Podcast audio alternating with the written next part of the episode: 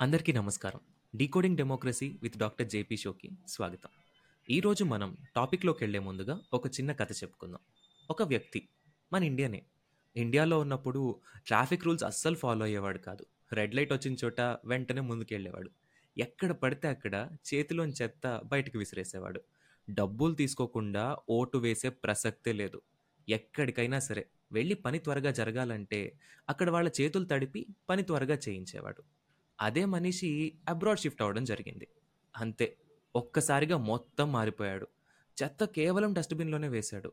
ఎంతసేపు అయినా సరే క్యూ లైన్లో నిలబడ్డాడు. ట్రాఫిక్ రూల్ సంగతి అయితే చెప్పే పని లేదు. అసలు ప్రతిదీ టంచన్గా ఫాలో అయ్యాడు. అసలు ఇంకేమైనా అడిగితే నా ఇండియన్ సిస్టమే ఇంత నా ఇండియన్ వాల్యూ సిస్టమే ఇంత అనేవాడు. నిజంగా ఇండియన్ వాల్యూ సిస్టమా ఇది? లేకపోతే ఏంటి? సార్ అసలు వాల్యూస్ అండ్ ఇన్స్టిట్యూషన్స్ అంటే ఏంటి అనేది మన ఆడియన్స్కి ఒక బేసిక్ ఐడియా కోసం చెప్పగలుగుతారా? సై మంచి ప్రశ్న. మీరే చెప్పారు.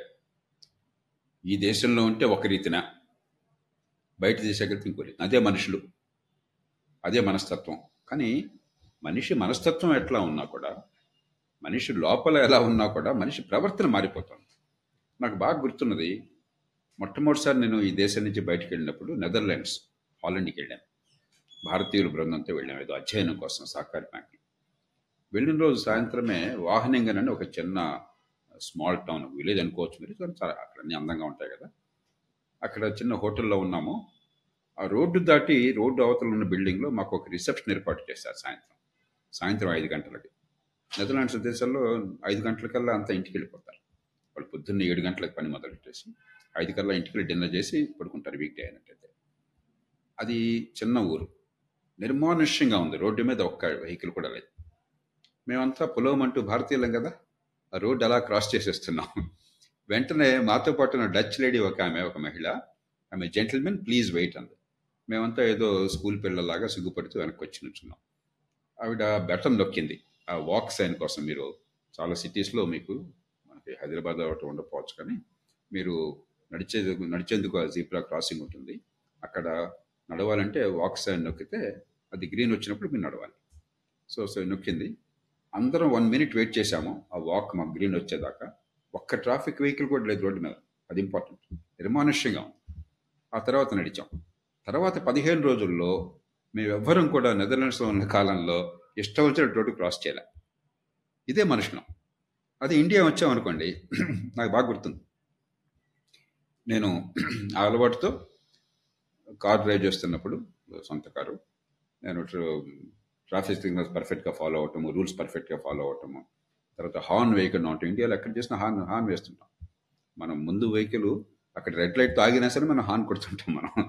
అవేం లేదు ఒకరోజు మా స్నేహితులు ఇంతైతే రెట్లాడతామండి మనం ఈ కార్లు కష్టం కదా అందరూ వెళ్ళిపోతున్నారు మనం ఇలా నిలిచిపోతున్నాం అని చెప్పాను.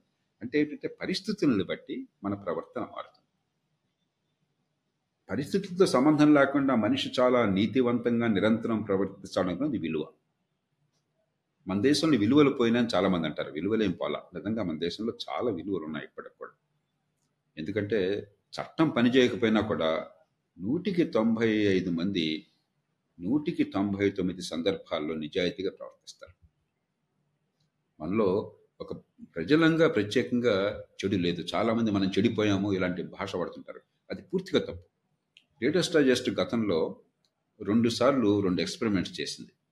ఒకసారి ఏం చేశారంటే పర్సుల్లో డబ్బులు పెట్టుకొని ప్రపంచం అంతా చాలా దేశాల్లో ఆ డబ్బు ఎట్లాంటిదంటే పర్చేసింగ్ పవర్ కాస్త సమానంగా. మన వంద రూపాయలు ఇంకో దేశంలో వాళ్ళ కరెన్సీకి అంటే కొనుక్కునే వస్తువు సమానంగా అంటే టెంప్టేషన్ సమానంగా ఉండేట్టుగా పెట్టేసి చాలా చోట్ల బహిరంగ ప్రదేశాల్లో వదిలిపెట్టారు. అంటే ఫ్యాక్టరీల్లో షాపుల్లో ఆఫీసుల్లో చాలా చోట్ల. ఎనభై ఐదు శాతం మంది మన దేశంలో ఆ చిన్న చిన్న డబ్బు ప్యాకెట్ దొరికిన వాళ్ళు ఎవరిది డబ్బు నారా తీసి తిరిగి ఇచ్చే ప్రయత్నం చేశారు? ప్రపంచంలో హైయెస్ట్ ఆ తర్వాత ఇరవై ముప్పై ఏళ్ళకి మొబైల్ ఫోన్స్ అదే పనిచేశారు మొబైల్ ఫోన్స్ వదిలిపెట్టి ఆ దొరికిన వాళ్ళు సొంత ధరలో ప్రయత్నం చేస్తారు. మళ్ళీ అగే ఎనభై ఐదు శాతం ఇండియాలో మొబైల్ ఫోన్స్ ఎవరితో కనుక్కునే ప్రయత్నం చేశారు. ఇది ప్రపంచం ఎవరికీ తగ్గల కాబట్టి విలువలు పోలా. కానీ మన దృష్టిలో ముప్పై నలభై ఏళ్ళ క్రితంతో పోలిస్తే ప్రవర్తన మారుతుంది. ఉన్న కొద్దికి పక్కవాడి బాధ పట్టించుకోకుండా కొంచెం స్వార్థంతో మనుషులు చేస్తున్నారు భావన కలుగుతున్నమాట వాస్తవం. అది ఎందుకు అంటే విలువలు పోవటం కాదు. విలువలు ఎప్పుడూ కూడా సమాజంలో అంతర్లీనంగా ఉంటాయి. కానీ విలువలు ఒక్కటే సమాజాన్ని బతికించం. ఎందుకంటే ఎవడో ఒకటి విలువతో సంబంధం లేకుండా నేను ఇదిగో పక్కవాడిది కాజేయాలి అనుకుంటాడు నాకు చందంది పొందాలి అనుకుంటాడు. వాడు నెగ్గాడు అనుకోండి నిరంతరం అలాంటి వాళ్ళు నెగ్గుతున్నారు అనుకోండి మీరు పద్ధతి ప్రకారం అయితే ఎప్పుడు నష్టపోతున్నారు అనుకోండి అప్పుడు మీరు కూడా ఆ విలువల్ని గాలి వదిలేస్తారు. చాలామంది. కొందరు మహాత్మా గాంధీ నిలబడతారు. ప్రాణం పోయినా విలువలు పట్టుకుంటానని చెప్పాను. కానీ మామూలు మనుషులు ఇప్పుడు క్యూ ఉంది. మనం చాలా జాగ్రత్తగా బుద్ధిమంతుల్లాగా క్యూ నిల్చున్నాము. వెనకాల వచ్చినాడు మన ఆ బస్సు ఇంకోటి రాగానే మన డొక్కలో పొడి చేసి గబాన మన ముందుకు వెళ్ళిపోయి బస్సు ఎక్కేశాడు. ఎవడు పట్టించుకోలేదు వాడిని ఎవడు ఆపలేదు. ఒక నాలుగు సార్లు చూస్తాం ఐదు సార్లు చూస్తాం. మనం ఏం చేస్తాం తర్వాత? ఎక్కబెడతాం క్యూ పక్కన పెట్టేసి. అంతే కదా? ఎల్లకాలం మనం మరి మనం క్యూలు ఉండాలి. ఆ క్యూ బస్సులు వెళ్ళిపోతున్నాయి. నాకు మాత్రం అర్జెంటుగా పని ఉంది. నాకంటే ఆలస్యం వచ్చాడంతా వెళ్ళిపోతున్నారు తోసుకెళ్ళిపోతున్నారు. కాబట్టి ఇవన్నీ ఏమిటంటే మంచి ప్రవర్తనకి గౌరవం గుర్తింపు దానివల్ల ప్రయోజనం. చెడు ప్రవర్తన చెడు అంటే పెద్ద భయంకర దుర్మార్గం నేను అంటలా. చెడు నుంచోపోవటం కూడా చెడు ప్రవర్తనే. చెడు ప్రవర్తనకి ఎంతో కొంత శిక్ష బిడియం భయం ఇవి ఉండాలి. మొదటిదేమో నీతివంతంగా మనం నిరంతరం ఉండాలి నీతిమంతులుగా ఉండాలి విలువలు ఉండాలని చెప్పిన విలువలు. రెండవదేమో వ్యవస్థ ఇన్స్టిట్యూషన్స్ ఇన్సెంటివ్స్ కాబట్టి విలువలు ప్రతి మన సమాజంలో అద్భుతంగా ఉన్నాయి. ఉండాలి. మన పిల్లలకి చిన్నప్పుడు నేర్పాలి స్కూళ్ళల్లో నేర్పాలి మన తాత్విక చింతన ఉన్న వాళ్ళు నేర్పాలి స్పిరిచువల్ గురువులు నేర్పాలి బాబు మన ప్రవర్తన సరిగ్గా లేకపోతే దేవుడు క్షమించని చెప్పనొచ్చు అయితే సమాజంలో మంచిది కాదు పాపభీతం చెప్పొచ్చు మరొకటి చెప్పొచ్చు రకరకాలుగా. కానీ అదొక్కటే చాలు. సమాజాన్ని కాపాడడానికి విలువలతో పాటు ఆ విలువలను రక్షించే వ్యవస్థ మనిషి ప్రవర్తనని నిర్దేశించే వ్యవస్థ మంచి మార్గాన్ని పెట్టి విలువలంటే ఏమిటి? కేవలం నా లాభం కోసం నేను చూసుకుని మీకు నష్టమైనా పట్టించుకోకపోతే విలువ లేదు. నా లాభం కోసం నేను ఆరాటపడుతున్నా నా బతుకు కోసం నేను మనందరం తినాలని ప్రయత్నం చేస్తున్నాం కదా. విలువలు ఉన్న వాళ్ళు ఎవరు తిండి మానేయట్లేదు కదా. వస్తువులు ఉండలేదు కదా చచ్చిపోవట్లేదు కదా. కాబట్టి నా కోసం నేను ఆరాటపడుతూ మీకు నష్టం జరగకుండా వీలుంటే మీకు కూడా మేలు జరిగేట్లు చేస్తే అది గొప్ప విలువ అన్నట్టు లెక్క. విలువ అంటే వేరే ఏం లేదు. విలువ అంటే టెన్ కమాండ్మెంట్స్లో దేవుడు చెప్పింది కాదు. విలువ అంటే వ్యక్తి సుఖము వ్యక్తి ఆనందము వ్యక్తి ఔన్నత్యము వ్యక్తి స్వార్థము మంది హితము పది మంది ప్రయోజనము. రెంటిని ఎలా సంధానించాలన్నది విలువ. అది కేవలం అంతర్లీనంగా ఉన్నటువంటి నైతిక విలువల వల్ల మహాత్మా గాంధీ లాగానే వస్తుందనుకుంటే పొరపాటు. అది అవసరము కానీ అది చాలా. దాన్ని కాపాడే వ్యవస్థ కావాలి. తప్పు చేస్తే అంటే మంది హితానికి దెబ్బతీస్తే ఇదిగో ఈ గీత దాటితే సమాజం ఒప్పుకోదు అని మనం ఒక గీత గీయగలగాలి. సార్ మనం మన ఇండియన్ వాల్యూ సిస్టమ్ని చాలా గొప్పది ఎప్పటి నుంచో ఉన్న చరిత్ర మనది అన్నట్టు చెప్పుకుంటూ ఉంటాం. కానీ మన దగ్గర సతీ సాగమనం కానివ్వండి చైల్డ్ మ్యారేజ్ ఇప్పుడు లేవు. కానీ ఒకప్పుడు అవే సోషల్ ఈవిల్స్ని మనం వాల్యూస్ అని చెప్పుకున్నాం. మన కల్చర్ ఇది మన వాల్యూస్ ఇవి అని చెప్పుకున్నాము. వాటిని ఎలివేట్ చేసాం ఇప్పుడు అంత విపరీతమైన సోషల్ ఈవిల్స్ లేనప్పటికీ ఇప్పటికీ మన లోపల ఉన్నాయి సార్. అంటే డిస్క్రిమినేషన్ అబౌట్ ఉమెన్ కానివ్వండి ఆడవాళ్ళని వెనక్కి తో చూడడం కానివ్వండి తక్కువగా. ఇలాంటివన్నీ ఇంకా అంతర్లీనంగా ఉన్నాయి. నిజంగానే మన ఇండియన్ వాల్యూ సిస్టమ్ అంత ఉన్నతమైందంటారా? లేకపోతే ఇప్పటికీ డ్రాబ్యాక్స్ ఉన్నాయి కరెక్ట్ మంచి చేసుకోవాలి ప్రశ్న. మంచి ప్రశ్న సాయి. విలువలు వేరు సాంప్రదాయం వేరు. మనం కన్ఫ్యూజ్ అవుతాం. సాంప్రదాయంలో మంచి ఉంది చెడు. ఉంది విలువలు ఎప్పుడు మంచివే. ఇప్పుడు ఉదాహరణకి సాంప్రదాయం ప్రకారం తల్లిదండ్రుల పట్ల గౌరవంగా ఉండవాలి. మనం చెప్తాం? తల్లి తండ్రి గురువు దైవం. కొన్ని దేశాల్లో గురువు గారు ఎదురుగా కాళ్ళు బలమే పెడతారు. మనం ఊహించలేము అది మనం ఎంత పెద్ద ఎత్తుకు తిన్నా కూడా మన చిన్నప్పుడు పాఠాలకు గురువు గారు వస్తే వెంటనే నమస్కారం నమస్కారం మాస్టర్ అంటాం నేను వాడు ఎవరో చేస్తుంది భయంకరమైన తప్పంటలా కానీ నా దృష్టిలో నేను నేను సంతోషపడుతున్నాను. పెద్దరికాన్ని గౌరవిస్తున్నాం విజ్ఞతని గౌరవిస్తున్నాం మరి తల్లిని తండ్రిని గురువుని గౌరవిస్తున్నాం. అది నేను తప్పనుకోవట్లేదు. ఆ సాంప్రదాయంలో మంచి భాగం. అదే సాంప్రదాయంలో ప్రతి మతము ప్రపంచమంతా కూడా కొంత ఛాందస్సాన్ని కూడా కొనసాగించింది. ఈ ఛాందస్సం ప్రధానంగా మగవాడు మహిళల మీద ఆధిపత్యాన్ని దాదాపు ప్రతి మతంలో కూడా కొనసాగించాడు. ఇది భారతదేశంలో కొత్తగా వచ్చింది కాదు. దానిలో భాగంగానే రకరకాలైనవి. ఇప్పుడు ఉదాహరణ మన దేశంలో పాతివ్రత్యమే నీకు జీ అత్యంత కీలకమైనది. పతియే ప్రత్యక్ష దైవం. వాడు దుర్మార్గుడైనా వాడు అన్ని రకాల అవలక్షణాలు ఉన్నా వాడికి వాడిని దైవంగా పూజిస్తే నువ్వు స్వర్గానికి పోతావు. ఇవన్నీ ఏంటంటే బానిసత్వాన్ని కొనసాగించాం. సాంప్రదాయం పేరుతో ఛాందస్సాన్ని కొనసాగించాం. అది విలువ కాదు కానీ మహిళని గౌరవించు. ఒక మహిళ వస్తే ముందు నుంచో మహిళకి కూర్చునే అవకాశం ఇవ్వు. మహిళని రక్షించు. అది నా దృష్టిలో విలువ. విలువలు సార్వజనీయమైనవి విలువలు సార్వకాలీనమైనవి. అన్ని సమాజాల్లో అన్ని కాలాల్లో మనకి పనికొచ్చేది సమాజ హితాన్ని కాపాడేవి విలువలు. సాంప్రదాయం గతం నుంచి వచ్చింది. దానిలో కొన్ని మంచి విలువలు ఉన్నాయి కొన్ని చెడు సాంప్రదాయాలు ఉన్నాయి ఆ చెడు సాంప్రదాయమే ఛాందసం మూఢనమ్మకం. సతీసాగమనం కావచ్చు బాల్య వివాహం కావచ్చు మరి మహిళ వితంతువైనట్టయితే ఆవిడ జీవితం అంతా ఏ రకమైన సుఖము సంతోషం లేకుండా పడి అడటమే కావచ్చు. అదే మగవాడు భార్య పోతే వాడు హాయిగా జీవితంలో సంతోషంగా బతకచ్చు. వాడికి ఏ రకమైన ఇబ్బంది లేవు ఇవన్నీ కూడా సాంప్రదాయం పేరుతో వచ్చిన ఛాందసాలు మూఢనమ్మకాలు. కానీ తల్లిదండ్రులను గౌరవించు.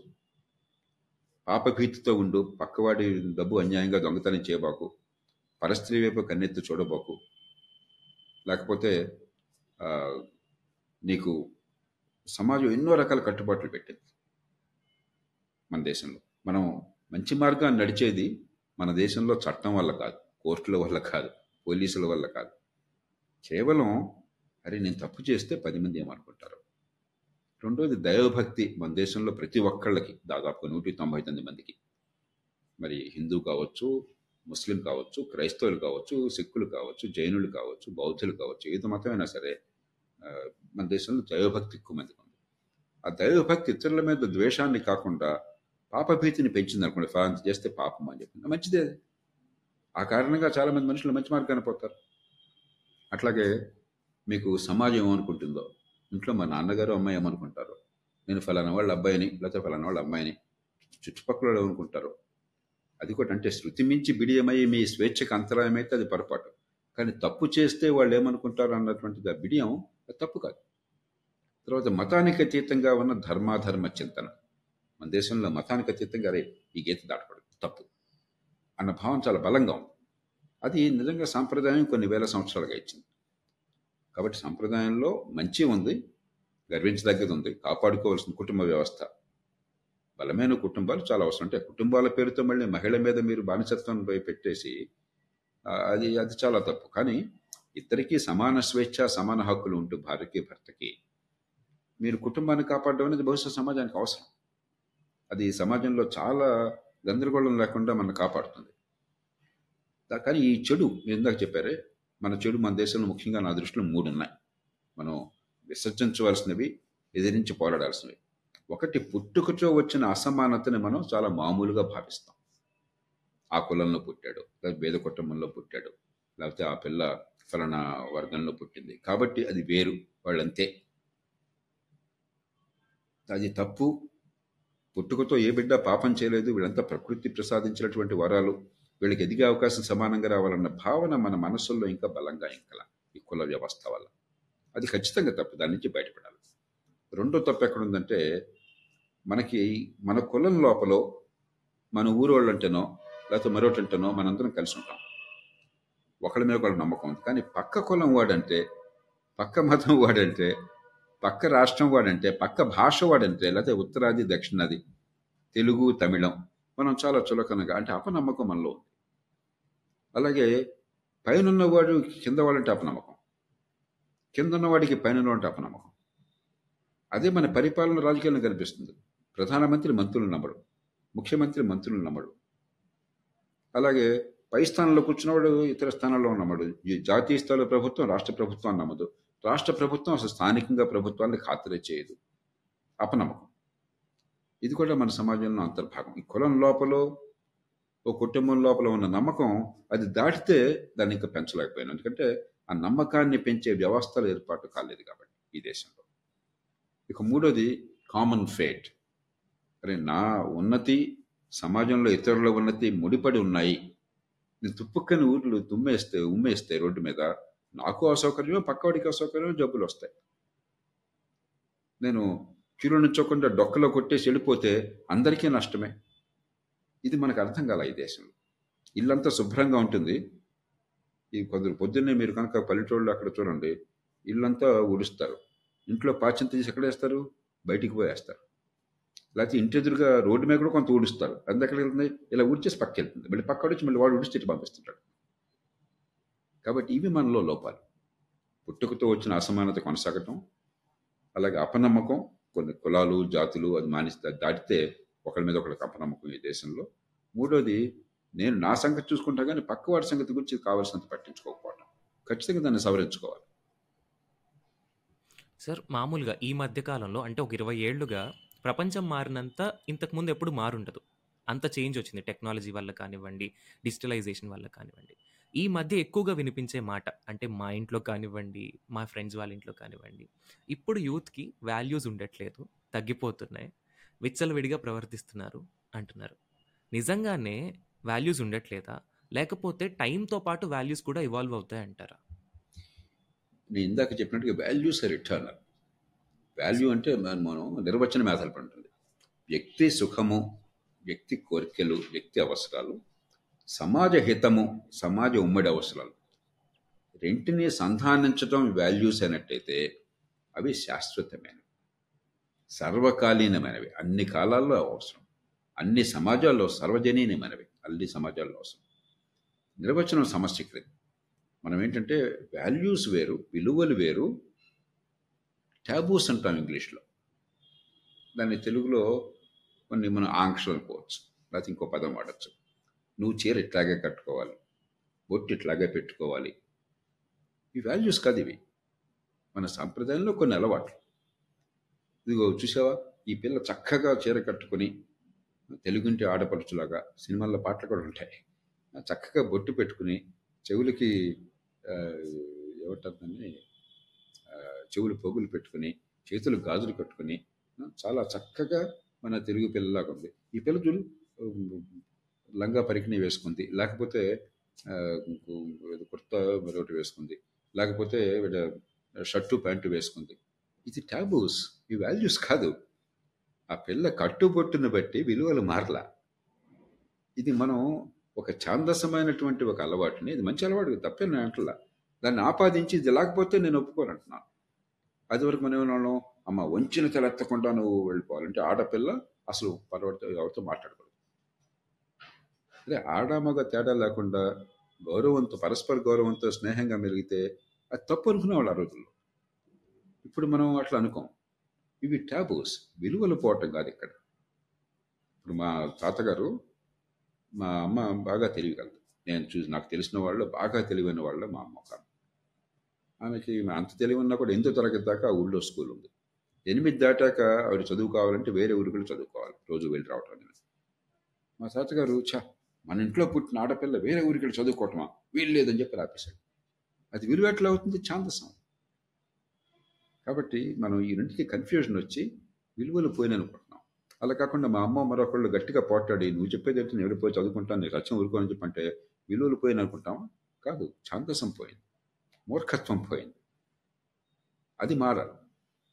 ఖచ్చితంగా. టాబూస్ పాలు మారుతూ ఉంటాయి. నిజమైన విలువలు శాశ్వతమైనవి. ఎందుకంటే నిజమైన విలువలకు నిర్వచనం ఏంటంటే నీ సుఖము నీ కోరికే నీ ఔన్నత్యము నీ అవసరము సమాజ హితము సమాజ అవసరము సమాజ భవిష్యత్తు రెండు ఒకదానికొకటి విరుద్ధంగా ఉంటే అది ప్రమాదం. అవుతుంది కలపాలి. సమన్వయం కావాలి? అది వాల్యూ అది శాశ్వతం. మానవ సమాజం ఉన్నంతకాలం విలువలు కావాలి. సార్ ఇది ఒక నేను లైవ్లో ఎక్స్పీరియన్స్ చేశాను సార్ ఒక ఇన్సిడెంట్. ఒక గుడికి వెళ్ళాం అనమాట ఫ్యామిలీతో. దగ్గర దగ్గరగా రెండు మూడు గంటలు క్యూలో నిలబడి తోసుకొని తన్నుకొని ఎక్కడికో చివరి దాకా వస్తున్నాము. ఎవరో విఐపి రికమెండేషన్ వాళ్ళు విఐపి కూడా కాదు సార్. అంటే సో కాల్డ్ విఐపి కల్చర్ ఉంది కాబట్టి మన దగ్గర వాళ్ళు విఐపీలు కూడా కాదు. వాళ్ళ రికమెండేషన్ త్రూ వచ్చిన వాళ్ళు డైరెక్ట్గా లోపలికి వెళ్ళిపోయారు దర్శనం చేసుకున్నారు వచ్చేసారు. దాన్ని చూసి మిగిలిన వాళ్ళలో మిక్స్డ్ రియాక్షన్స్ వచ్చాయి. కొంతమంది ఏమో వాళ్ళని అలా వెళ్ళిపోతున్నారు అంటారు. కొంతమంది ఏంటంటే ఇలాంటివి మనకు కూడా ఉంటే బాగుండు మనం కూడా ఈసారి అలానే వెళ్ళిపోదాం అన్నారు. అంటే ఇలా మధ్యలో వెళ్తున్న వాళ్ళు వాళ్ళని చూసి మిగతా వాళ్ళు ఏం నేర్చుకుంటున్నారు? అంటే మన దగ్గర ఇదే కరెక్ట్ ఏమో ఇలా వెళ్తేనే మనకి ఈజీగా ఉంటుందేమో అన్నట్టు తెలిస్తే ఎక్కువ మంది అలానే వెళ్తారు కదా. ఎక్కడ తప్పు జరుగుతుంది పర్ఫెక్ట్ ఎగ్జాంపుల్ ఇందాక మనం అనుకున్నామే. ఏమైంది? ఒకళ్ళు కొన్ని ప్రత్యేకమైన ప్రివిలేజ్ ఇవ్వడం చేత మిగతా వాళ్ళు నష్టం చేకూరుతారు కామన్ ఫేట్ అందరూ అందరి అవసరాలు తీరడానికి ఏర్పాట్లు జరగల.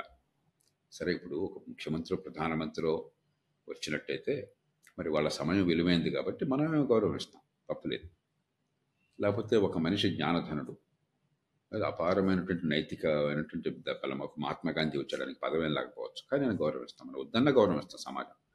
అది వేరు. నేను విఐపీ అని చెప్పుకొని వాడు చొరబడి మిగతా వాళ్ళకి అసౌకర్యం కంచడం వేరు. విజ్ఞత గల వాళ్ళు ఎవరు? అలా ప్రవర్తించరు.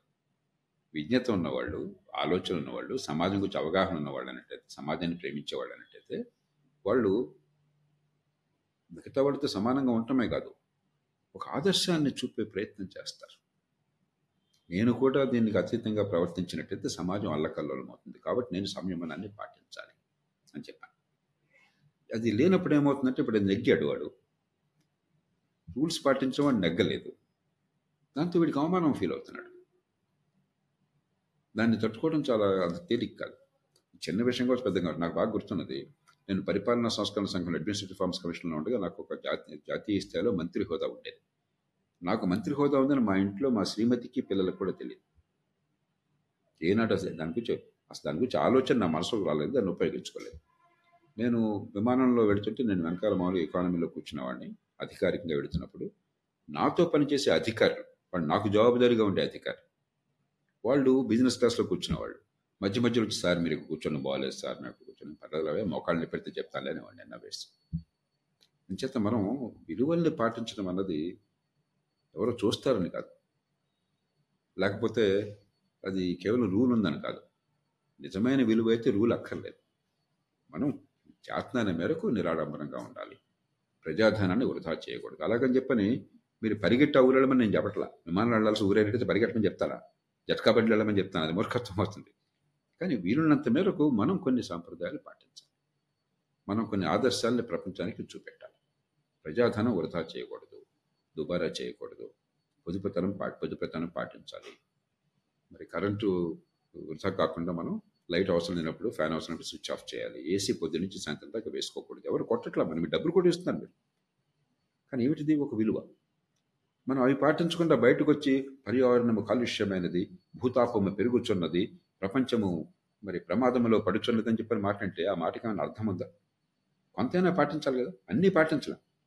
మనము ఈ వేగవంత వేగమైనటువంటి యుగంలో అన్నీ పాటించలేం. అసలు ఏసీ లేకుండా ఎండాకాలంలో బతికితే పని చేయలేం. మీకు కాదంటలేదు కానీ కనీసం చేయొచ్చు కదా మనం. వీలున్నంత మేరకు సోలార్ పవర్ లాంటివి వాడచ్చు కదా. బాగా కారు రెండు కోట్ల కారు ఖరీదైన కారుతో ఐదు కిలోమీటర్లు ఒక లీటర్తో పోయే దాని బదులు కొంచెం ఎక్కువ మైలేజ్ ఉందో హైబ్రిడ్ కారు లేకపోతే సోలార్ కారు వాడచ్చు కదా ఎలక్ట్రిక్ కారు వాడచ్చు కదా. వీరున్నంత మేరకు అంటే మన ప్రవర్తన మనం చేసే పని వల్ల పర్యవసానం సమాజం మీద ఎట్లా ఉంటుంది? అంతకంటే విస్తరించి దేశం మీద ఎట్లా ఉంటుంది? అంతకంటే విస్తరించి మానవాళి మీద ఎట్లా ఉంటుంది? వీరున్నంత మేరకు చేస్తే తలా కాస్త వచ్చి చేస్తే సమాజం బాగుంటుంది మన జీవితం బాగుంటుంది. ఆధునిక యుగంలో మన అదృష్టం కొద్దీ మన జీవితంలో ఆనందాన్ని సుఖాన్ని పెంచుకుంటూ సమాజంలో మంచిని కూడా పెంచవచ్చు ఒకటి ఇంకో దానికి వ్యతిరేకం కావక్కర్లేదు. కొద్దిపాటి ప్రయత్నం. అది చేస్తే చాలు. సార్ వాల్యూస్ని ఇన్స్టిట్యూషన్స్ని కనుక మనం తీసుకున్నట్లయితే వాల్యూస్ వల్ల అంటే వాల్యూస్ ఇన్ఫ్లుయెన్స్ వల్ల ఇన్స్టిట్యూషన్స్ ఏర్పాటు అవుతాయా లేకపోతే ఇన్స్టిట్యూషన్స్ వల్ల వాల్యూస్ ఇన్ఫ్లుయెన్స్ అవుతాయా? ఆ రెండింటి మధ్య అసలు సంబంధం ఏంటి అంటే మీరేం చెప్తారు సార్? మంచి ప్రశ్న. ఇది అవినాభావ సంబంధం సార్ ఇన్స్టిట్యూషన్ అంటే ఎవరో ఒకళ్ళు పెట్టింది. వాల్యూ అది ఒక ఒక నిబంధన ఒక చట్టం అది దాన్ని అందరూ క్రమక్రమంగా అమలు చేయటం జీవితంలో అంతర్భాగం అయిపోతే అది ఇన్స్టిట్యూషన్ అవుతుంది. చట్టంతో లేకపోతే నిబంధనలతో రాజ్యంతో నిమిత్తం లేకుండా సమాజమే కొన్ని కట్టుబాట్లు పెట్టుకుని దాన్ని తరతరాలు కొనసాగిస్తే అది వాల్యూ అయిపోతుంది. చాలా ఇప్పుడు కూడా వాల్యూ ఇన్స్టిట్యూషన్ కలిసి ఉండాలి. ఏ వాల్యూస్ను మనం కావాలని కోరుతున్నామో ఏ విలువలు ఉంటే సమాజ బాగుంటుంది నమ్ముతున్నామో అలాంటి విలువల్ని ప్రోత్సహించేటువంటి వ్యవస్థ ఉండాలి. అంతేగాని మనం నమ్మే విలువలు వేరు కావలసిన విలువలు వేరు మనం ప్రోత్సహించేటువంటి పద్ధతులు వేరు అనుకోండి అప్పుడు సంఘర్షణ వస్తుంది. అట్లాగే మనం సమాజంలో విలువలతో పాటు మూర్ఖ సంప్రదాయం ఉందనుకున్నాం కదా?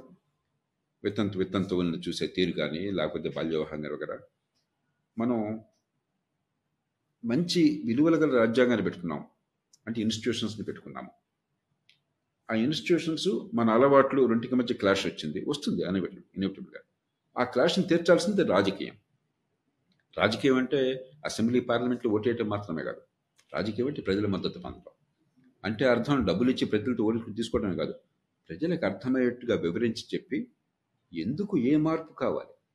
ప్రజాభిప్రాయాన్ని సేకరించడం. దాంతో ఏమవుతుంది? కాలక్రమేణా మనకు ఉన్నటువంటి సాంప్రదాయంలో ఉన్న కొన్ని ఆలోచనలు మారతాయి. ఒకప్పుడు ఉదాహరణకి మన దేశంలో వితంతు వివాహాన్ని మనం అంగీకరించాలని చెప్పంటే సమాజంలో అందరూ ఎదురు తిరిగారు. వీరేశంగ పంతులు గారు రాజమండ్రిలో గట్టిగా పోరాటం చేసి దాన్ని కొట్టారు. ఆయన మీద దాడి చేశారు. అట్లాగే ఈశ్వరచంద్ర విద్యాసాగర్ కావచ్చు లేకపోతే రాజా రామ్మోహన్ రావు కావచ్చు. ఎందుకని? సాంప్రదాయంలో ఉన్నటువంటి మూర్ఖత్వం అంత ఆ ఘర్షణ వస్తుంది. ఆ ఘర్షణ అనివార్యం. రాజకీయం అనే ప్రక్రియ ఈ ఘర్షణ హింస వైపుకి వెళ్ళకుండా మన ఆలోచన పెంచేట్టుగా ఏమయ్యా? కుటుంబాలను కాపాడుకోవాలి. మన సంప్రదాయంలో ఉన్న మంచిని కాపాడుకోవాలి. కానీ సంప్రదాయం పేరుతో కొంతమంది అణిచివేయటం ఏంటి కులం ఏమిటి? ఆడపిల్లల మీద అత్యాచారాలు ఏమిటి? బాల్యవివాహం ఏమిటి? ఇవి తప్పు కదా అని చెప్పాను ఓ పక్కన సమాజంలోనూ సామాజిక ఉద్యమాలు రావాలి. సాహిత్యం ద్వారానూ సమాజం ద్వారా గురు కన్యాశుల్కం ఏంటి? గురజాడు గారిదంతా బాల్యవివాహం ఎంత తప్పు? ఆయన చాలా చమత్కారంగా చాలా అందంగా గుండెకి హత్తుకున్నట్టుగా చెప్పాడు. అందుకనే నూట ముప్పై ఏళ్ళ తర్వాత కూడా అది చాలా అణిముత్యం లాంటి సాహిత్యం. తెలుగు సాహిత్యంలో నా దృష్టిలో గురజాడ గారి కన్యాశుల్కం అనుకున్న స్థానం మరే సాహిత్యానికి లేదు. ఎందుకంటే సార్వజనీనమైనటువంటి ఒక అద్భుతమైన దాన్ని ఒక అద్భుతమైన శైలిలో గొప్ప క్రియేటివిటీతో చెప్పారు కాబట్టి. కాబట్టి సమాజంలో సాహిత్యము ఉద్యమాలు భావ విప్లవాలు రావాలి.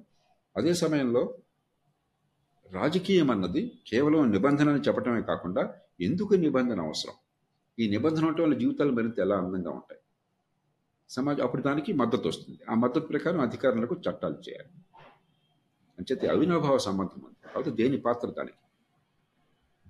సార్ మన భారతదేశం పంతొమ్మిది వందల నలభై ఏళ్ళు మనకి స్వతంత్రం వచ్చాక ఇన్నాళ్ళు మనం కలిసి ఉంటామని అనుకోలేదు. సో వీటిల్లో మన ఇన్స్టిట్యూషన్స్ యొక్క పాత్ర ఎంతవరకు ఉంది? మనం నిజంగానే సక్సెస్ అయ్యామా? లేకపోతే ఇప్పటికీ చాలా విషయాల్లో వెనకబడి ఎందుకంటే మీరు చాలా ఇన్స్టిట్యూషన్స్లో పని చేశారు ఉన్నత స్థానాల్లో ఉన్నారు చాలా డెసిజన్స్ కూడా తీసుకున్నారు. సో మీ ఎక్స్పీరియన్స్ని బట్టి దాని గురించి ఏం చెప్తారు సార్? ఇప్పుడు ప్రజాస్వామ్యం అంటే ఖచ్చితంగా ప్రజల అనుమతితో ప్రజల ఓటు ద్వారా బాధ్యత స్వీకరించి ప్రజలకు కావలసిన పనులు రాజ్యాంగం నిర్దేశించే విధులు నిర్వహించాలి. కానీ ప్రజాస్వామ్యం అంటే రాచరికం అనుకుంటారు చాలామంది. ఒక్కసారి అధికారంలోకి వచ్చాక ఏ రూపంలో వచ్చినా కూడా ఇది రాచరికం నేను రాజునే. కాకపోతే ఇప్పుడు రాజు దేవాంశ సంభూతుడు కాకపోవచ్చు. తండ్రికి పుట్టిన కొడుకు కాకపోవచ్చు. అది కూడా నమ్ముతున్నారు వీడు అధికారం కూడా తండ్రికి పుట్టిన కొడుకే వస్తుంది అనుకుంటున్నారు ఇప్పుడు. కానీ ఓటు ద్వారా వస్తుంది. ఒకసారి వచ్చాక మాత్రం నేను రాజునే. నేను ప్రజల్లో ఆ భావం ఉంది చాలా మందిలో ఎన్నికైన వాళ్ళ ఆ భావం ఉంది. కానీ అది కాదు. రాజ్యాంగ వ్యవస్థలు ఒకటి అసలు ఈ ప్రజాస్వామ్య నడపడంలో కూడా బోర్డంత వ్యవస్థలు ఏర్పాటు వాడికి ఇన్స్టిట్యూషన్స్ ఉన్నాయి. ఎన్నికలు. ఎన్నికలు ఇష్టం వచ్చినట్టు జరిపారనుకోండి అనుకోండి దేవుళ్ళో కాదు బల బడితే ఎవరి చేతుల్లో ఉంటే బర్రె వాడిది అనుకోండి ఎవరికి బలం ఉంటే వాడు మిగతా వాళ్ళని కొట్టేసి ఓటేయించున్నాడు అనుకోండి ఎన్నికలు ఎందుకు అవుతాయి? కాబట్టి మనం ఏం చేసాము? ఎన్నికల సంఘం స్వతంత్ర ప్రతిపత్తి కలది. ఎన్నికల సంఘం అంటే ఎక్కడో ఉన్న మ్యాజిక్ కాదు. ఈ దేశంలో ఉన్న పరిపాలన యంత్రాంగం మొత్తం ఎన్నికల్లో పాలు పంచుకుంటుంది. ఈ మొత్తం కలిసి ఉమ్మడిగా ఎన్నికల సంఘం అంటాం. దానికి మొత్తానికి జాతీయ స్థాయిలో గతంలో ఒకరు ఉండేవారు ఇప్పుడు ఇద్దరు ముగ్గురు ఉన్నారు. కానీ ఆ సమయంలో మిగతా సమయాలు ఎట్లా ఉన్నా కూడా పార్టీలకు అతీతంగా పద్ధతి ప్రకారం అందరికీ అర్థమయ్యే రీతిలో పారదర్శకంగా పోవటం అనేది ఒక సాంప్రదాయాన్ని పంతొమ్మిది వందల యాభై రెండులోనే అలవాటు చేశారు సుకుమార్ సేన్ అని చెప్పిన మొట్టమొదటి ప్రధాన ఎన్నికల కమిషనర్. అప్పటి నుంచి ఇప్పటిదాకా గుండె మీద చేసుకు మనం చెప్పచ్చు. ఎన్నికల వెనకాల చాలా భాగవతం ఉంది. మన ఓట్ల కోసం డబ్బులు ఇస్తున్నాం తాయిలాలు పంచుతున్నాం ఎలక్షన్ అయితే మీకు ఇవి ఇస్తాం ఇస్తాం ఫ్రీగా అని చెప్పని ఆశ చూపెడుతున్నాం. కులం మతం పేరుతో జనాన్ని విభజిస్తున్నాం విర్రెక్కిస్తున్నాం. ఇవన్నీ తప్పులు. దానికి నిరంతరం విరుగుడు కావాలి చాలా మార్పులు కావాలి దేశంలో. కానీ పోలింగ్ బూత్లో ఎక్కడ అక్రమాలు లేవు. మొదట్లో కొద్దిగా ఉండేవి క్రమక్రమంగా పోయాయి. స్వచ్ఛందంగానే ఇక్కడ ఓటేస్తున్నారు. ఆ క్షణంలో ఏ కారణమన్నా కానీ. ఆ ఓట్లన్నీ న్యాయంగానే లెక్కెడుతున్నారు. ఏ దొంగ లెక్కలు లేకుండా. ఆ లెక్క ప్రకారం నెగ్గిన వాడిని నెగ్గాడని అందరూ ఒప్పుకుంటున్నారు. మనం ఎవరు నువ్వు నగ్గలేదు. తొండి అంటలా మనం. ఆ నెగ్గిన వాళ్ళు ప్రభుత్వం ఏర్పాటు చేసి పాలిస్తున్నారు. ఆ మేరకు నడుస్తుంది. ఎందుకంటే ఎన్నికల సంఘం అనేది కొన్ని పద్ధతులను మొదటి నుంచి ప్రవేశపెట్టారు. దానిలో ఒక సంస్థ ఉన్నది. ఎన్నికల సంఘం అనే సంస్థ రాజ్యాంగబద్ధమైన సంస్థ స్వతంత్రంగా పనిచేసే సంస్థ. దానిలో ఆ సంస్థ కొన్ని సాంప్రదాయాన్ని పద్ధతుల్ని చాలా ప్రామాణికంగా రూపొందించింది. వాటిని నిరంతరం అమలు చేస్తున్నది జీవితంలో అంతర్భాగం అయిపోయింది అందుకే ఎన్నికల కమిషన్ ఎవడున్నా కూడా దేశంలో ఎన్నికలకు పెద్ద ఇబ్బందులు ఎందుకని? ప్రజలంతా కూడా వెయ్యి కళ్ళతో చూస్తున్నారు. పార్టీలన్నీ జాగ్రత్తతో ఉంటున్నాయి. పత్రికలు చూస్తున్నాయి నిరంతరం. ప్రజలంతా ఆసక్తిగా గమనిస్తున్నారు. కాబట్టి పరపక్షాలు ఏమైనా వస్తే వెంటనే ప్రతిఘటన వస్తుంది సమాజం నుంచి. ఆ స్థాయికి వచ్చాం మనం. కాబట్టి ఇది ఒక వ్యవస్థ ఒక ఇన్స్టిట్యూషన్ సుప్రీంకోర్టు లేదా హైకోర్టులు. రాజ్యం ఏదైనా చేయొచ్చు. కానీ రాజ్యం కొన్ని గీతలు దాటకూడదు. ప్రజల హక్కుల్ని కాలరాయకూడదు.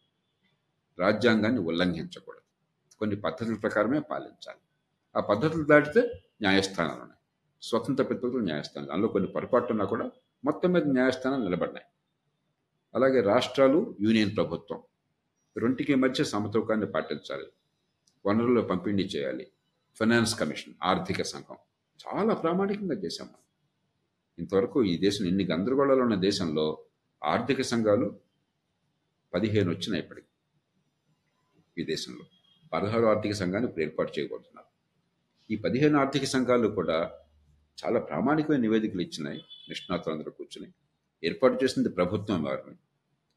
ఏ ప్రభుత్వం ఏర్పాటు చేసినా కూడా ఆర్థిక సంఘం ఇచ్చినటువంటి ఆ నివేదికని వారు ఇచ్చినటువంటి సూచనల్ని ఒక అవార్డ్ లాగా ఇది ఒక తీర్పులాగా భావించి ఏ ప్రభుత్వమైనా పాటించారు.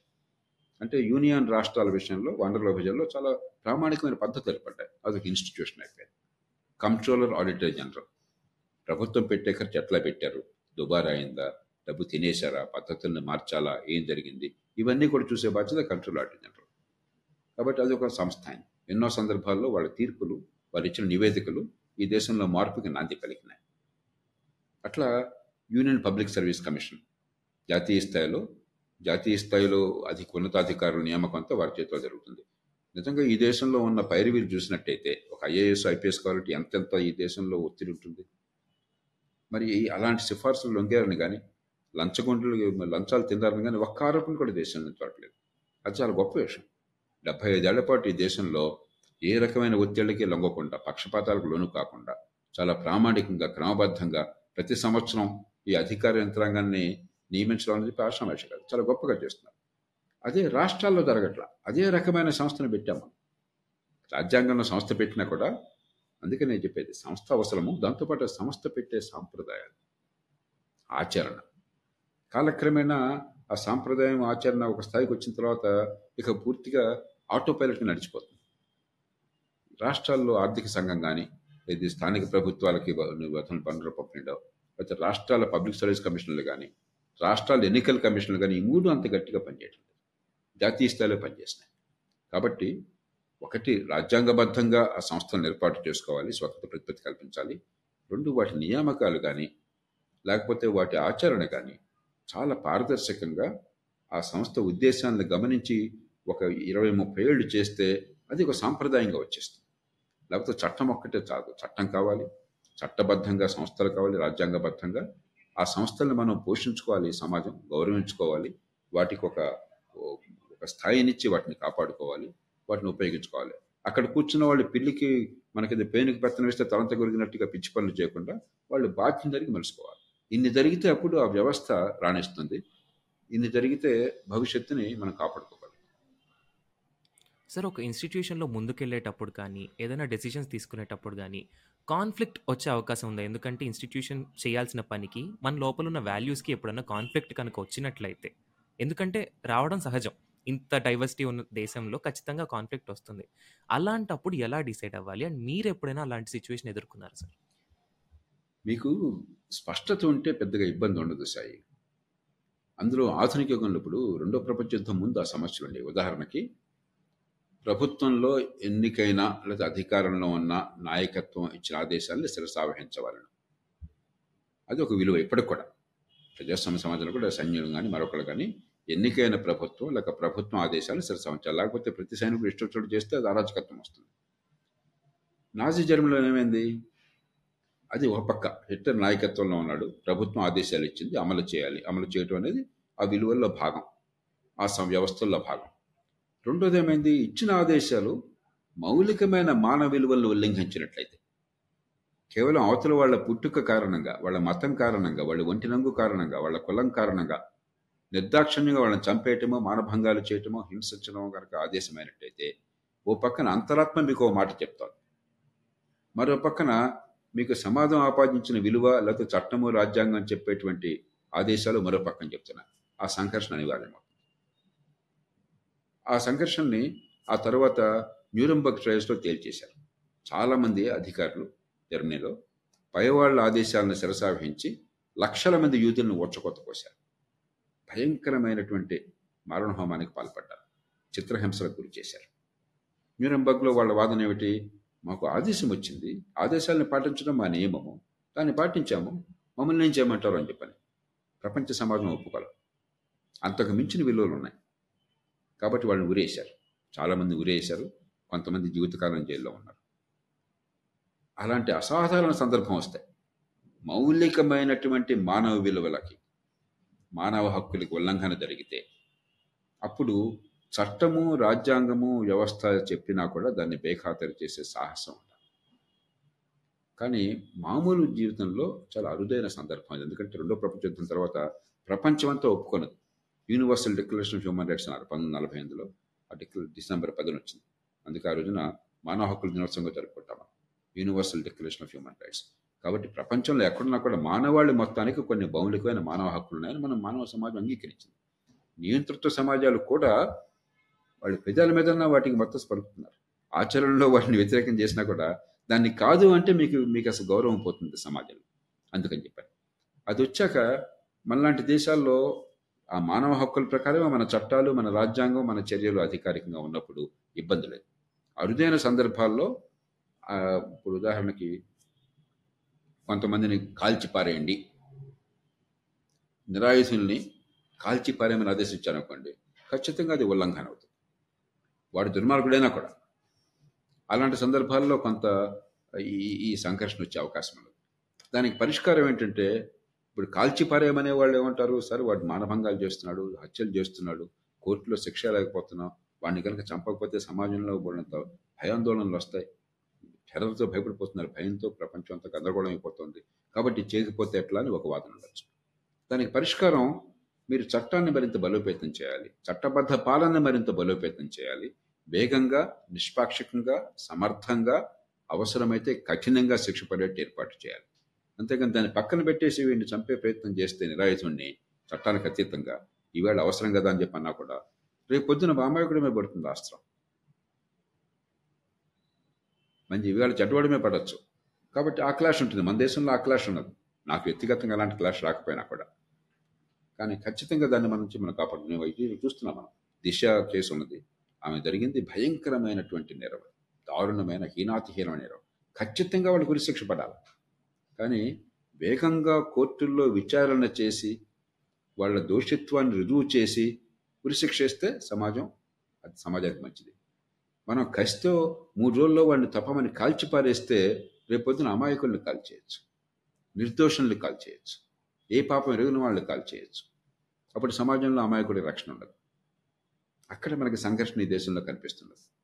మన దేశం వెనకబడడానికి కారణం కరప్షన్ అని చెప్పేసి ప్రతి ఒక్కళ్ళు ఒప్పుకునే చేదు నిజం. మనం చుట్టుపక్కల జరుగుతుంది. ఎంత చిన్న ఆఫీస్కి వెళ్ళినా బర్త్ సర్టిఫికేట్ ఏ సర్టిఫికేట్ కావాలన్నా ఎంతో కొంత చేయి తడపాల్సిందే. లేకపోతే పని జరగదు అనేది ఖచ్చితమైన నిజం సార్. అలా అయిపోయింది. కరప్షన్ అనేది ఓన్లీ మనీ గురించి కాకుండా నేను ఒక రియల్ లైఫ్ ఎగ్జాంపుల్ నేను చూసి చెప్తాను సార్. మా ఫ్రెండ్ వాళ్ళ ఫ్రెండ్ కొంచెం నాకు పరిచయం లేదు. సో అతను వాళ్ళ నాన్నగారు సీఎం ఆఫీస్లో పనిచేస్తారు. అయితే మా ఫ్రెండ్ని డ్రాప్ చేయడానికి ఒక రెండు మూడు కిలోమీటర్ల అవతల డ్రాప్ చేయడానికి వచ్చినప్పుడు వాళ్ళ కారులో వచ్చాడు. అతను వాళ్ళ డ్రైవరు వచ్చారు. వచ్చి వెనక మేము కారులో కూర్చున్నాము బయలుదేరాము.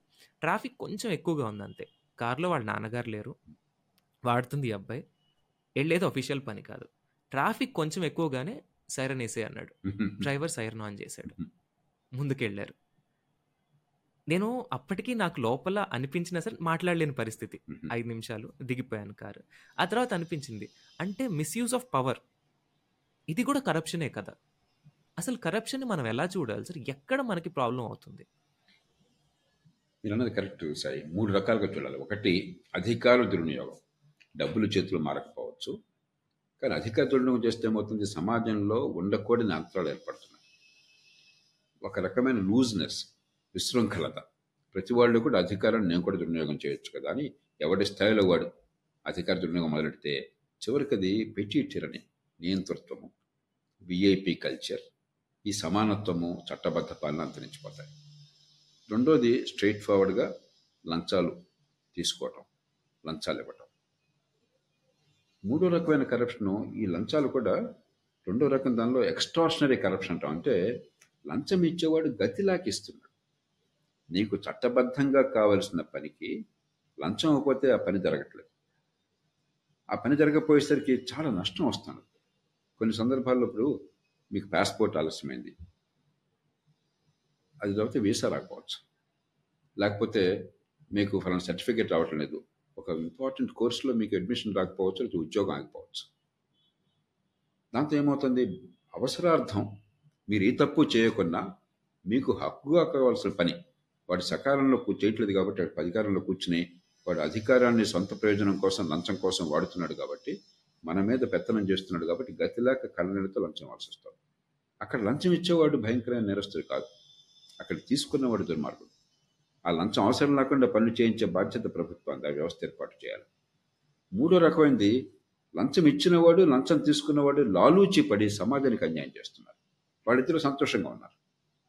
ఎందుకంటే లంచం ఇచ్చినవాడికి అర్హత లేకుండా సమాజంలో నిజమైన పోటీలో పాలు పంచుకోకుండా వాడికి కొంత ప్రయోజనం అదనంగా వస్తుంది నష్టం సమాజానికి జరుగుతుంది. లంచం పుచ్చుకున్న వాడికి వాడు అధికారికంగా చేయవలసిన పనికి వాడికి అదనంగా డబ్బు ముడుతుంది. వాళ్ళిద్దరికి లాభం కానీ సమాజానికి నష్టం. ఈ మూడు రకాలు ఉన్నాయి మూటిని వేరువేరుగా చూడాలి. మొదటిది కఠినంగా నిబంధనలు పాటించడం. నేను ప్రతి ఉద్యోగంలో వెళ్ళగానే మా కారుకి లైట్ ఉండేది.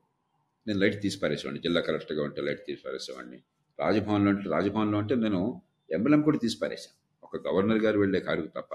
అందరూ కూడా సార్ రాజభవన్లో ఉంటే ఇది ఒక మనకు సౌకర్యం కదండి. ఏం సౌకర్యం అయ్యా ఈ దేశ చిహ్నం అది. ఆ మూడు ఆ సింహాలది మనం దాన్ని మన కారులో పెట్టి కూరగాయలకి లేకపోతే సినిమాలకి వెళ్ళటం ఎంత అవమానం ఈ దేశానికి సిగ్గుందా మనకేమన్నా? అని తీసి పారేసేవాడు నాతో డ్రైవర్ కూడా గొడవ పెట్టేవాడు.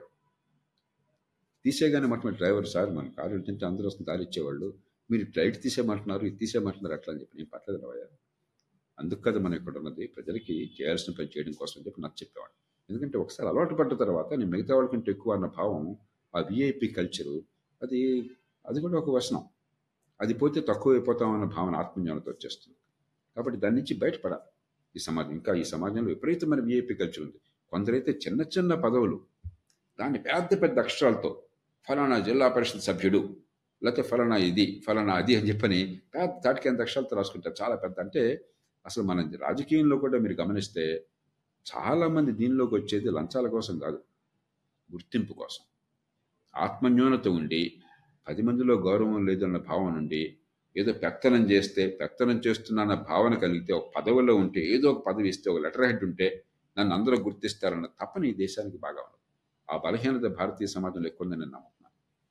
దాని నుంచి బయటపడాలి మనం. మనకు అంతర్గతంగా బలం ఉండాలి. మన జీవితాన్ని మనం హుందాగా ఆనందంగా పది మందికి అందరికీ మంచి జరిగేట్టుగా మన జీవితాన్ని మనం తీర్చిదిద్దుకోగలగాలి మనం ఎదుగుతూ అదే సమయంలో సమాజ హితం కోసం పాటుపడగలగాలి. అంతే తప్ప ఎవడో ఇచ్చిన పదవి లేకపోతే ఇచ్చిన అధికారము అది మనకి గౌరవాన్ని ఇస్తుంది అనుకున్నటువంటి భ్రమ నుంచి బయటపడాలి.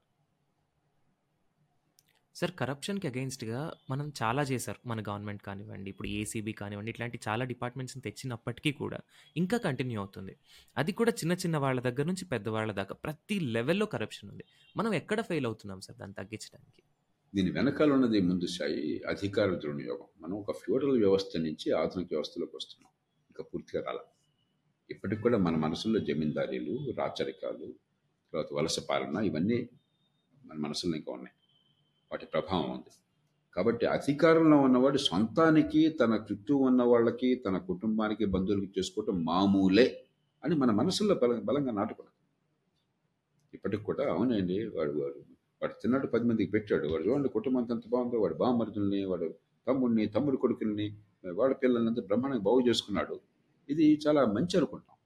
వ్యక్తిగతంగా మీ కష్టంతో మీ పొదుపరితనంతో మీ నిజాయితీ అయిన సంపాదనతో వాళ్ళందరికీ బాగు చేయండి. అంతేకాని మంది హితం కోసం ఇచ్చిన అధికారంతో ప్రజాధనంతో నీ కుటుంబాన్ని బాగు చేసుకుంటానంటే గొప్పది అనుకుంటే ఎట్లాగా? మనం అనుకుంటున్నాం. ఇంకా మనం ఫ్యూడల్ వ్యవస్థ నుంచి బయటపడలా. దానికి పెద్ద స్థాయిలో అక్కర్లా చిన్న స్థాయిలో వాళ్ళు కూడా ఎందుకయ్యా గవర్నమెంట్ ఉద్యోగం నీకు కావాలి అంటే భద్రత పని చేసిన చెప్పిన అడిగేవాడు లేడు పై సంపాదన కూడా ఉంటుంది. చాలాసార్లు ఏమైనా ఉద్యోగం చేయాలంటే పై సంపాదన అంతా అని అడుగుతారు. అది మామూలే అన్నట్టుగా. ఒక ఫ్యూడరల్ సమాజం నుంచి ఇక బయటపడలేము. దానివల్ల ఇదంతా జరుగుతాం. ఈ దేశంలో అధికారాన్ని సొంతంగా భావించడం. దాన్ని మనం బ్రేక్ చేయాలి. ఈ కరప్షన్ అన్నది అది ఒక చిహ్నం. లోపల ఉన్నటువంటి వ్యాధికి చిహ్నం. కరప్షన్ కాదు వ్యాధి. అధికార దుర్వినియోగం లేకపోతే చట్టబద్ధ పాలన లేకపోవటం చట్టం ముందు అందరూ సమానంగా కాకపోవటం కాగితం మీద చెప్పినా కూడా అది దాని వెనకాల ఉన్నది. దానికి చాలా పద్ధతి. ఉదాహరణకి మామూలు సేవలు ప్రజలకు అందాల్సింది కూడా లంచం ఇవ్వకపోతే వాడు పనిచేయడం కూర్చున్నాడు. లంచం వంద రూపాయలు లంచం ఇవ్వకపోతే ఇది ధర్మం కాదు తప్పు అని చెప్పి అనుకుని వెయ్యి రూపాయలు నష్టం వస్తుంది. పశ్చాలు తిరగాల్సి వస్తుంది అక్కడికి. అవమానానికి గురి కావాల్సి వస్తుంది. ఇక్కడ బాస్ తిడతాడు ఏమయ్యా పది రోజులు ఎగ్గొట్టావు సార్ లంచం అవ్వకుండా ఉండాలి నేను ధర్మ పోరాటం కోసం వెళ్ళానంటే బాస్ ఊరుకుంటాడా? ఊరుకోడు కదా? మీ వృత్తి ఆగిపోతుంది వ్యాపారం ఆగిపోతుంది పని ఆగిపోతుంది చీకాకు కలుగుతుంది గతిలేక లంచం ఇస్తున్నాడు. అలాంటి వాటికి ఒక రకమైన ఏర్పడుకోవాలి సిటిజన్స్ చార్టర్స్ అంటాం. సకాలంలో పని జరగకపోతే తరిగి ఏర్పాట్లు చేసి సకాలం జరగకపోతే వాడే మనకి పరిహారం చెల్లించి ఏర్పాటు చేయాలి. పెనాల్టీ. బ్రిటన్లో జాన్ మేజర్ ప్రధానమంత్రిగా ఉండగా సిటిజన్స్ చార్టర్స్ ప్రవేశపెట్టారు. అట్లాంటి పద్ధతుల్ని దానికోసం లోక్సత్తా ఉద్యమం చాలా కాలం నుంచి పోరాడుతోంది. మొట్టమొదటి సిటిజన్ చార్టర్ ఆంధ్రప్రదేశ్లో మున్సిపాలిటీలో వచ్చింది మన ప్రయత్నం వల్ల. అలాగే మరికొన్ని విషయాల్లో పారదర్శకత. రహస్యం లేకుండా పని జరిగితే ఎప్పుడు ఎవరు ఏ అప్లికేషన్ పెట్టారు అప్లికేషన్ ప్రజెంట్ స్థాయి ఏంటి నిన్న అప్లికేషన్ ఇచ్చేవాడిది క్లియర్ అయిపోయింది ఏడాది క్రితం వచ్చిన వాడిది పని కాలేదు డబ్బులు ఇవ్వలేదు కాబట్టి అని చెప్పంటే చాలా తెలిసిపోతుంది పారదర్శకత వల్ల. పారదర్శకత. అధికార వికేంద్రీకరణ. తప్పు చేస్తే శిక్షపై ఏర్పాటు. అన్నిటిని మించి ఎక్కడ పోటీ వీలుంటే అక్కడ పోటీ పెట్టడం. గుత్తాధిపత్యం లేకుండా. అన్ని గవర్నమెంటే చేయాలి ఇంకోటి లేదని చెప్పంటే లంచం పెరిగిపోతుంది. అలా కాకుండా సమాజానికి స్వేచ్ఛ ఇచ్చారు. ఒకప్పుడు ఫోన్ కావాలంటే లంచాలు అవసరమయ్యాయి. ఏళ్ళ తరబడి వెయిట్ చేయాల్సి వచ్చేది. ఇప్పుడు ఫోన్లు కొన్ని కోట్ల మందికి వంద కోట్ల మందికి ఈ దేశంలో ఉన్నాయి. ఒక్క లంచం వల్ల. ఏమైంది? పోటీ వచ్చింది. ఆర్థిక స్వేచ్ఛ వచ్చింది. మనందరికీ ఎంచుకునే హక్కు వచ్చింది. కాంపిటీషన్ వచ్చింది. ఆటోమేటిక్గా లంచం పోయింది. కాబట్టి ప్రభుత్వం అనవసర జోక్యాన్ని తీసిపారేసి గుత్తాధిపత్యాన్ని తొలగించడం ఎట్లాగా? చట్టబద్ధ పాలన బలోపేతం చేయటం ఎట్లాగా? ఒక ఒక సింగిల్ పరిష్కారం లేదు లంచానికి. ఇది నై కేవలం నైతికమైన సమస్యగా భావిస్తే సింగిల్ పరిష్కారం అనిపిస్తుంది. కాల కాదు. ఇది క్యాన్సర్ లాంటిది. క్యాన్సర్లు రకరకాలు ఉంటాయి. క్యాన్సర్ వ్యాధి మౌలిక లక్షణం ఒకటే. ఎక్కడికైనా వ్యాపిస్తుంది. కాలక్రమేణా మనిషిని చంపేస్తుంది. కానీ ఒక్కొక్క క్యాన్సర్ ఒక్కో రకంగా ఉంటుంది. ఒక్కొక్క క్యాన్సర్ ఒక్కొక్క రకమైన మందు ఇవ్వాలి. అన్నిటికీ ఒకే ట్రీట్మెంట్ ఉండదు. అవినీతి కూడా అంతే లంచాలు కూడా అంతే. ఒక్కొక్క రకమైన అవినీతికి ఒక్కొక్క రకమైన మందు కావాలి. అదేంటో దానికి మూలం అర్థం చేసుకోవాలి. అవినీతి వ్యాధి లక్షణం మౌలికమైన వ్యాధి అంతర్గతంగా ఉంది. సకాలంలో సేవలు అందట్లేదు. లేకపోతే పారదర్శకత లేదు. విశృంఖలమైన అధికారం ఎచ్చు వచ్చిన వాడికి ఇచ్చే అవకాశం ఉంది. కాంట్రాక్ట్లోనూ మరో అక్కడ కాంపిటీషన్ లేకుండా చేసాం ప్రభుత్వానికి మొనోపలి ఉంది. టెక్నాలజీ ఉపయోగించట్లేదు. ఉదాహరణ టెక్నాలజీ ఉపయోగించే చోట మీరు రైల్వే రిజర్వేషన్ చూడండి. ఒకప్పుడు కంప్యూటర్లు లేనప్పుడు రిజర్వేషన్కి లంచాలు ఇవ్వాల్సి వచ్చేది ఇవాళ మనం ఎక్కడ కూర్చున్నా సరే రిజర్వేషన్ మీకు టకాలం అయిపోతుంది అక్కడ. వెయిట్ లిస్ట్లో అంటే వెయిట్ లిస్ట్ ఎప్పుడు చెప్తుంది? ప్రతి క్షణం మీకు వెయిట్ లిస్ట్లో మూడా రెండా ఒకటా ఏంటి తెలిసిపోతుంది? అంచేత ఈ రకరకాల పద్ధతుల్ని ఆ అంశాన్ని బట్టి మనం ఏర్పాటు చేసుకుంటే అవినీతి తగ్గుతుంది. ఒకప్పుడు పాస్పోర్ట్లు బోల్డంత లంచం ఉండేది. ఇప్పుడు పాస్పోర్ట్లు అన్ని టైంకి వచ్చేస్తాయి లంచాల గురించి అసలు ఆ మాట ఎవరు మాట్లాడట్లేదు. కాబట్టి ఇవేమీ అసాధ్యం కాదు. మీరు నిజంగా తలుచుకుంటే ప్రతిదానికి ఒక మందు ఉన్నది. దేనికి ఏ మందు అవసరమో తీసుకుని ఆ మందులు ఏర్పాటు చేయాలి. సార్ ఇప్పుడే మీరు సిటిజన్ చార్టర్స్ గురించి మాట్లాడారు. మీరు లోక్సత్తా ద్వారా చాలా కృషి చేశారు దాని గురించి. కానీ చాలా మందికి ఇప్పటికీ ఐడియా లేదు సార్. అది ఏంటి? ఎలా పనిచేస్తుంది? ఎందుకు? అంటే ప్రజలకి ఎందుకు అవసరం అనేది తెలియదు సార్. దాని గురించి కొంచెం క్లుప్తంగా చెప్తారా సార్? సిటిజన్స్ చార్ట్ అంటే ఏంటంటే బ్రిటన్లో జాన్ మేజర్ ప్రభుత్వం ఏర్పాటు చేస్తుంది ఏమిటది? మనకు హక్కుగా చాలా సేవలు ఉన్నాయి వాటికి డబ్బులు కడతాం. ఆ సేవ అందాలి టైంకి ఉదాహరణకి సింపుల్ కరెంట్ ఉన్నది. ఫ్యూజ్ కాల్ మనకి ఇప్పుడు బాగుపడింది కాస్త. ఒకప్పుడు చీటికి మాటి కరెంటు పోయేది. కరెంటు ఉత్పత్తి తక్కువైతే మనం ఏం చేయలేం. కానీ మీరు సరిగ్గా నిర్వహణ చేయకపోవడం చేత ఫ్యూజ్ కాల్ అయిందనుకోండి బ్రిటన్లో సిటిజన్స్ చార్టర్లు ఏం చేశారంటే మీకు పావు గంటలో కనుక ఆ ఫ్యూజ్ బాగు చేయకపోతే లేకపోతే గంటలో బాగు చేయకపోతే ప్రతి గంటకి ఇంత జరిమానాన్ని పెట్టారు. అది గంటలో అవ్వాల్సిన పని. అంత స్టాండర్డ్స్ పెట్టారు. ఉదాహరణకి లోక్సత్తా ఎఫ్డిఆర్ ప్రమేయం వల్ల పంతొమ్మిది వందల తొంభై తొమ్మిది రెండు వేల ప్రాంతాల్లో అనుకుంటాను. మొట్టమొదటి సిటిజన్ చాప్టర్ భారతదేశంలో ఆంధ్రప్రదేశ్లో మున్సిపాలిటీస్లో వచ్చింది. ఏమి? Simple things. Birth certificate death certificate house building plan approval water connection sewerage connection. ఈ ఐదు తీసుకున్నాం. ప్రతిదానికి కాల పరిమితి పెట్టాం. పెట్టి ఆ టైం లోపల అందకపోతే రోజుకి యాభై రూపాయలు పరిహారం ఆ ప్రభుత్వంలో ఉన్న ఉద్యోగి లేక అధికారి ఈ పౌరుడికి చెల్లించాలి.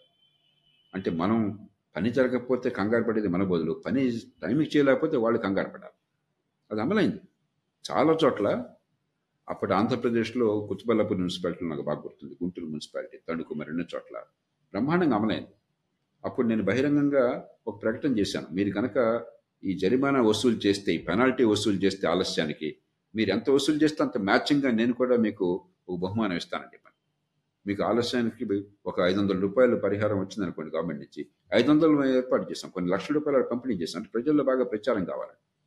కాలక్రమేణ ఏమైందంటే రెండు జరిగినాయి. కాగితం మీదేమో ప్రభుత్వాలు మేము సిటిజన్ చార్టర్కి అంకితం అని చెప్పని కాగితం మీద ఆర్డర్లు ఇచ్చారు. కానీ జరిమానా లేదు. ఇప్పుడు ఊరికే కాగితం మీద ఆర్డర్ ఇస్తే సదాశయాలు మంచి ఫలితాలు లేవో. ఆశయాలు ఫలితాలను ఇచ్చేట్టుగా ఏర్పాటు కాలేదే వ్యవస్థ అన్నది. ఇన్సెంటివ్స్ అన్నది. టైంకి ఇవ్వకపోతే జరిమానా ఖచ్చితంగా చెల్లించాలి. జేబులోంచి చెల్లించాలనుకోండి పని మారుతుంది. ఆ ప్రయత్నం చేయాలి. రెండోది చట్టబద్ధత లేదు. ఇప్పుడు ఆనాడు నేను చేసిన దానికి ప్రభుత్వం స్పందించి ఒక ఆర్డర్ ఆర్డర్ ఇచ్చింది కానీ చట్టంలో రూపొందించకపోయేసరికి తర్వాత ప్రభుత్వం పక్కన పెట్టేసింది. కాలక్రమేణా అంతరించిపోయినాయి. కాబట్టి ఒక బలమైన చట్టబద్ధత కావాలి.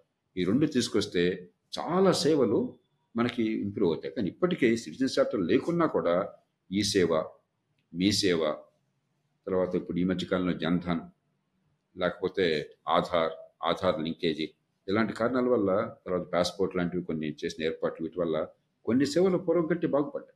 అన్నీ అధ్వానం కావట్లా. కానీ మరికొన్ని సేవలు మనం ఇంకా అందుకోలేకపోతున్నాం లంచం లేకుండా. మన చిత్తశుద్ధి ఉంటే సులభంగా ఏర్పాటు చేయొచ్చు. సిటిజన్ చార్టర్ దానికి ఒక బలమైన ఆయుధం. మన చేతుల్లోకి ఆయుధం వచ్చి మనం వాడిని అడిగే బదులు అభ్యర్థించే బదులు వాడి కాళ్ళ పడే బదులు వాడు పని చేయటం వాడి బాధ్యత చేయకపోతే వాడే పని పరిహారం ఇవ్వాలని ఏర్పాటు చేయడం మౌలికంగా సిటిజన్ స్టార్ట్ సార్ ఇప్పుడు మనం హైయెస్ట్ గవర్నమెంట్ యొక్క ఇన్స్టిట్యూషన్స్ కాకుండా అంటే కాగ్ కానీ యూపీఎస్సీ కానీ మీరు చెప్పినవి కాకుండా నార్మల్ సర్వీసెస్ కనుక తీసుకున్నట్లయితే ఫర్ ఎగ్జాంపుల్ పోస్ట్ ఆఫీస్ చాలా బాగా పనిచేస్తుంది. ఇది ఇప్పటి నుంచి కాదు స్వతంత్రం రాకముందు బ్రిటిష్ వాళ్ళ నుంచి నడుస్తూ ఉంది. కానీ అదే మనం మన ఏపీఎస్ ఆర్టీసీ కానివ్వండి ఆర్టీసీ సర్వీసెస్ కానీ తీసుకున్నట్లయితే మనం అనుకున్నంత రేంజ్లో అయితే పని చేయడం లేదు. అంటే మనం దీన్ని ఎలా తీసుకోవాలి సార్? అంటే బ్రిటిష్ వాళ్ళు ఆ ఇన్స్టిట్యూషన్ సరిగ్గా ఫౌండేషన్ కరెక్ట్గా ఇచ్చి స్టార్ట్ చేశారా? మనం సరిగ్గా చేసుకోలేకపోతున్నామా? అంటే మీరు ఏం చెప్తారు సార్? ఇప్పుడు సై బ్రిటిష్ వాళ్ళు కావచ్చు మన ప్రభుత్వాలు కావచ్చు ఎక్కడెక్కడైతే కొన్ని పద్ధతులను ప్రవేశపెట్టాం అక్కడ పనులు బ్రహ్మాండంగా దొరుకుతున్నాయి ఇస్రో ఉంది. ఇప్పుడు దేశంలో చాలామందికి ఇస్రో గురించి తెలుసు. వాళ్ళకి పెద్దగా మనమే జీతాలు ఇవ్వట్లే అదనంగా ఏమి ఇవ్వట్లే. ఇస్రోకి మనం ఇచ్చే డబ్బు ప్రభుత్వాలు ఇచ్చే డబ్బు బడ్జెట్ కేటాయింపులు పెద్ద ఎక్కువేం కాదు. ప్రపంచంతో పోలిస్తే చాలా తక్కువ. ఇస్రోలో చేరిన వాళ్ళు అపారమైన మేధావులు కాదు. నిజానికి అపారమైన మేధాశక్తి ఉంటే వాడు గవర్నమెంట్లో ఐఏఎస్ ఐపీఎస్ కోసం ప్రయత్నం చేస్తున్నాడు. లేకపోతే మరి హైటెక్ ఇండస్ట్రీకి వాడి విదేశాలకు వెళ్ళిపోతున్నాడు. దేశంలో టాప్ జాబ్స్లో ప్రైవేట్ సెక్టర్లో పొందుతున్నాడు. ఇస్రోలో మంచివాళ్ళే కానీ అంత టాప్ పీపుల్ రిక్రూట్మెంట్లో టాప్ పీపుల్ కాదు. కానీ ఇస్రో ఫలితాలు అద్భుతంగా ఉన్నాయి. పనితీరు అద్భుతంగా ఉంది. పోస్ట్ ఆఫీస్ పోస్టల్ డిపార్ట్మెంట్ లాగా ఇస్రో గొప్ప ఉదాహరణ. అలాగే మామూలుగా అలాగే బార్క్ అటామిక్ రీసెర్చ్ సెంటర్. అది కూడా మంచి ఉదాహరణ. తర్వాత మామూలుగా అవినీతి అసమర్థత ఉన్నటువంటి ప్రభుత్వ యంత్రాంగంలో కూడా కొన్ని సందర్భాల్లో కరెక్ట్గా పర్ఫెక్ట్ చేస్తారు. ఎలక్షన్లో. ఇదే యంత్రాంగం ప్రపంచంలో ఎవరికి తీసుకోకుండా చేస్తున్నాం ఒక సైక్లోన్ వచ్చింది. ఆ సైక్లోన్ రిలీఫ్. ఖచ్చితంగా మన యంత్రాంగం బాగా చేస్తుంది. ప్రైమ్ మినిస్టర్ గారు వస్తున్నారు. విఐపి విజిట్ దాన్ని సరిగ్గా మేనేజ్ చేయాలి. మన యంత్రాంగం బ్రహ్మాండంగా చేస్తుంది. నూటికి తొంభై ఐదు పాళ్ళు లా అండ్ ఆర్డర్ ప్రాబ్లం వచ్చింది. ఆ రైట్ని కంట్రోల్ చేయాలి. మన యంత్రాంగం బ్రహ్మాండంగా పనిచేస్తుంది. ఎక్కడెక్కడైతే కొన్ని పద్ధతుల్ని స్పష్టంగా మనం పెట్టామో అక్కడ యంత్రాంగం అద్భుతంగా స్పందిస్తుంది. అందుకే ఇప్పుడు ఎన్నికల సంఘం గురించి మాట్లాడుకున్నాం ఇందాక. ఆ పద్ధతులను పెట్టారు. ఎన్నికల సంఘంలో పనిచేసే ఉద్యోగులు ఈ దేశంలో లక్షల మంది ఉద్యోగులు. మామూలు టైంలో లంచాలు తింటారు. పక్షపాతం ఉంటుంది. పనిచేయరు కానీ ఎలక్షన్ టైంలో పక్కాగా పనిచేస్తారు. ఎందుకంటే ఒక వ్యవస్థీకృతం చేశాం. ఎవరి పాత్ర ఏమిటి? ఆ పాత్ర నిర్వహించకపోతే జరిగే నష్టం ఏమిటి? వాళ్ళకి కలిగే కష్టం ఏమిటి? వాళ్ళకి కలిగే పెనాల్టీ ఏమిటి? చాలా స్పష్టంగా ఉంది. అందుచేత మనం ఖచ్చితంగా తలుచుకుంటే చాలా రంగాల్లో పనితీరు మెరుగుపరచగలం అవినీతిని తగ్గించగలం. అవినీతి పెరిగిపోతుంది దాని ఆపని ఇవన్నీ అబద్ధాలు. మన కళ్ళెదురుగానే చాలా రంగాల్లో అవినీతి తగ్గుతోంది. మరికొన్ని రంగాల్లో అవినీతి కొత్తది వస్తుంది టూ జీ స్పెక్ట్రమ్ ఉన్నది. స్పెక్ట్రమ్ గురించి బోల్డంత గొడవైంది రెండు వేల ఒకటి రెండు వేల రెండు ఆ ప్రాంతాల్లో. అప్పుడు నేనే గట్టిగా పోరాడి సుప్రీంకోర్టుకి వెళ్ళాను. మామూలుగా అయితే జైల్లో పెట్టండి కొట్టండి మన దేశం అంతా పాపం మనకి ఆవేశం జాస్తి. చాలా ఇమోషనల్ మనం అంతా కూడా. హడావిడి చేశాం మనం. నేను చెప్పాను ఇవన్నీ జరిగే పనులు కాదు. ఎవరికి జైలు శిక్ష పడితే మనందరికీ తెలుసు. వీళ్ళంతా చేతులు ఒప్పుకుంటే హీరోల్లాగా మళ్ళీ బయటకు వస్తారు. ఇది మరి కొనసాగుతూనే ఉంటుంది ఇట్లా కాదు. కనీసం ఈ రంగంలో అవినీతి లేకుండా చేయాలి. దేశంలో పది పదిహేను మంది మహామహులందరితో కొన్ని ఫోన్లు చేసి మీరు కూడా చేరండి ఒక సుప్రీంకోర్టులో ఒక కేసు వేద్దామని చెప్పని. అందరూ ఒప్పుకున్నారు. కోర్టులో వేసాం ఏమని? ఇచ్చిన నూట ఇరవై రెండు లైసెన్సులు క్యాన్సిల్ చేసేయండి. ఎందుకంటే అవన్నీ కూడా ఇష్టం వచ్చినట్టు ఇచ్చారు. పద్ధతి ప్రకారం ఇవ్వాల పారదర్శకంగా ఇవ్వాల. క్యాన్సిల్ చేసి ఇవన్నీ పారదర్శకంగా వేలంపాట ద్వారా మాత్రమే కేటాయించే ఆదేశాన్ని ఇవ్వండి చెప్పాను. సుప్రీంకోర్టు కరెక్ట్గా ఆదేశాన్ని ఇచ్చింది. అప్పటి నుంచి ఇప్పటిదాకా నేను గ్యారంటీగా చెప్పగలను భారతదేశంలో స్పెక్ట్రమ్ కేటాయింపులో అవినీతి లేదు. దట్స్ సో పద్ధతి ప్రతిదానికి ఒక పద్ధతి ఉన్నది. ఉండాలి. దాని ప్రకారం చేస్తే అవుతుంది. మనం చేయకుండా మనం ఆవేశం అరుపులు కేకలు తడబొబ్బలు నినాదాలు మనకు తమాషా అయిపోయింది పార్లమెంట్ నుంచి పంచాయత్ దాకా ఢిల్లీ నుంచి గల్లీ దాకా మన దేశంలో అరుపులు కేకలు పడ పడబొబ్బలు. అది కాదు. చాలా పద్ధతి ప్రకారం ఆలోచన చేయాలి. సార్ ఇప్పుడే మనం ఇస్రో గురించి మీరు చెప్పారు ఎగ్జాంపుల్ లాగా. ఇస్రో చాలా సాధిస్తుంది. అంటే ఇంటర్నేషనల్ లెవెల్లో ఒక ఎగ్జాంపుల్ సెట్ చేస్తుంది మిగతా వాటికి కూడా. అసలు ఇస్రో నుంచి మన వాళ్ళు ఏం నేర్చుకోవాలి సార్? మన ఇన్స్టిట్యూషన్స్ కానివ్వండి ఏవైనా సరే ఎక్కడ మనం లాగ్ అవుతున్నాం కంపేర్ చేస్తే? మంచి ప్రశ్న. బ్రిటన్లో ఎగ్జిక్యూటివ్ ఏజెన్సీస్ అంటారు. గతంలో వాళ్ళకి మనలాగా పరిపాలన శాఖలు అలా కాకుండా రద్దీ కూడా ఎగ్జిక్యూటివ్ ఏజెన్సీ అంటే అసలు వాళ్ళు ఏం చేయాలి? చాలా స్పష్టంగా క్వాంటిఫై చేశారు. ఏం చేయాలి? అని చెప్పాలి. రెండోది దానికి సమర్థన అధిపతిని పెడతారు. ఇస్రో ప్రభుత్వం చేసేది మంచి అధిపతిని పెడతారు. ప్రభుత్వ నిర్ణయం. ఆ తర్వాత ఇస్రోలో మిగతా స్థాయిల్లో గుమస్తా నుంచి పైదాకా ఎవరెక్కడ ఉండాలని ప్రభుత్వం పట్టించుకోదు. అది ఇస్రో చేయమని ఇష్టం. ఎందుకంటే ఆయన జవాబుదారీ ఫైనల్గా. ఆ బృందంతో పనిచేసి ఫలితాలు మీరు తీసుకోవాలి మాకు కావాల్సినది. దానికి కావాల్సిన వనరులు స్పష్టంగా ఇస్తారు. ఇది వనరులు. దానిలో మళ్ళీ కన్ఫ్యూజన్ ఉండదు. ఇస్తారా ఇవ్వరా? ఎంత ఇస్తారా ఏం గొడవ లేకుండా ఇది ఇది మీకు వచ్చేది. ఫైనల్గా జవాబుదారితనం మీకు ఈ ఫలానా ఫలితాలు సాధించాలి. దీస్ ఆర్ యువర్ గోల్స్ దానిలో కన్ఫ్యూజన్ లేదు. స్పష్టంగా ఇవి సాధించాలి. కొన్ని సాంకేతికంగా సాధ్యం సాధ్యం కాకపోతే వేరు విషయం. కానీ ఇవి సాధించాలి. మీరు సాధించలేకపోతే ఇచ్చిన వనరులతో ఇచ్చిన అధికారంతో బాధ్యతతో మీరు సమర్థంగా చేయలేకపోయినట్టయితే అప్పుడు మీకు జవాబుదారీగా ఉండాల్సి వస్తుంది. దాన్ని ఎగ్జిక్యూటివ్ ఏజెన్సీ మోడల్ అంటారు మనకేమైందంటే గవర్నమెంట్లో అసలు జవాబుదారితనం లేదు. వాళ్ళు ఏం చేయాలో కూడా స్పష్టత లేదు. ఒకే స్పష్టత ఉంది. బడ్జెట్ ఎంత ఖర్చు పెట్టావు? బడ్జెట్ కేటాయింపులతో ఎంత డబ్బు ఖర్చు పెట్టావు? డబ్బు ఖర్చు పెట్టాం కాదు. ఎన్ని ఫలితాలు తీసుకొచ్చావు? దానివల్ల ఏం జరిగింది మనకి? కాలేజీలు స్కూళ్ళు ఉన్నాయి. లక్షల కోట్లు ఖర్చు పెడుతున్నాం దేశంలో. చాలా రాష్ట్రాలు ఎనభై తొంభై వేల రూపాయల దాకా ఖర్చు పెడుతున్నాం ఒక్కొక్క బిడ్డ మీద. ఎంత ఖర్చు పెట్టావు కాదు. ఆ బిడ్డ ఏం నేర్చుకున్నది? అది ప్రమాణం. మనం అది చూడకుండా ఖర్చులే ప్రమాణంగా చూస్తున్నాం. ఎన్ని బిల్లియన్లు కట్టావు? ప్రమాణం. ఎంత డబ్బు ఖర్చు పెట్టావు? ప్రమాణం. అంతేగాని ఆ పిల్లలు ఏం నేర్చుకున్నారో ప్రమాణం కాదు. ప్రతి రంగంలో కూడా ఈ అవుట్కమ్ ఓరియంటేషన్ ఫలితాలను సాధించాలి.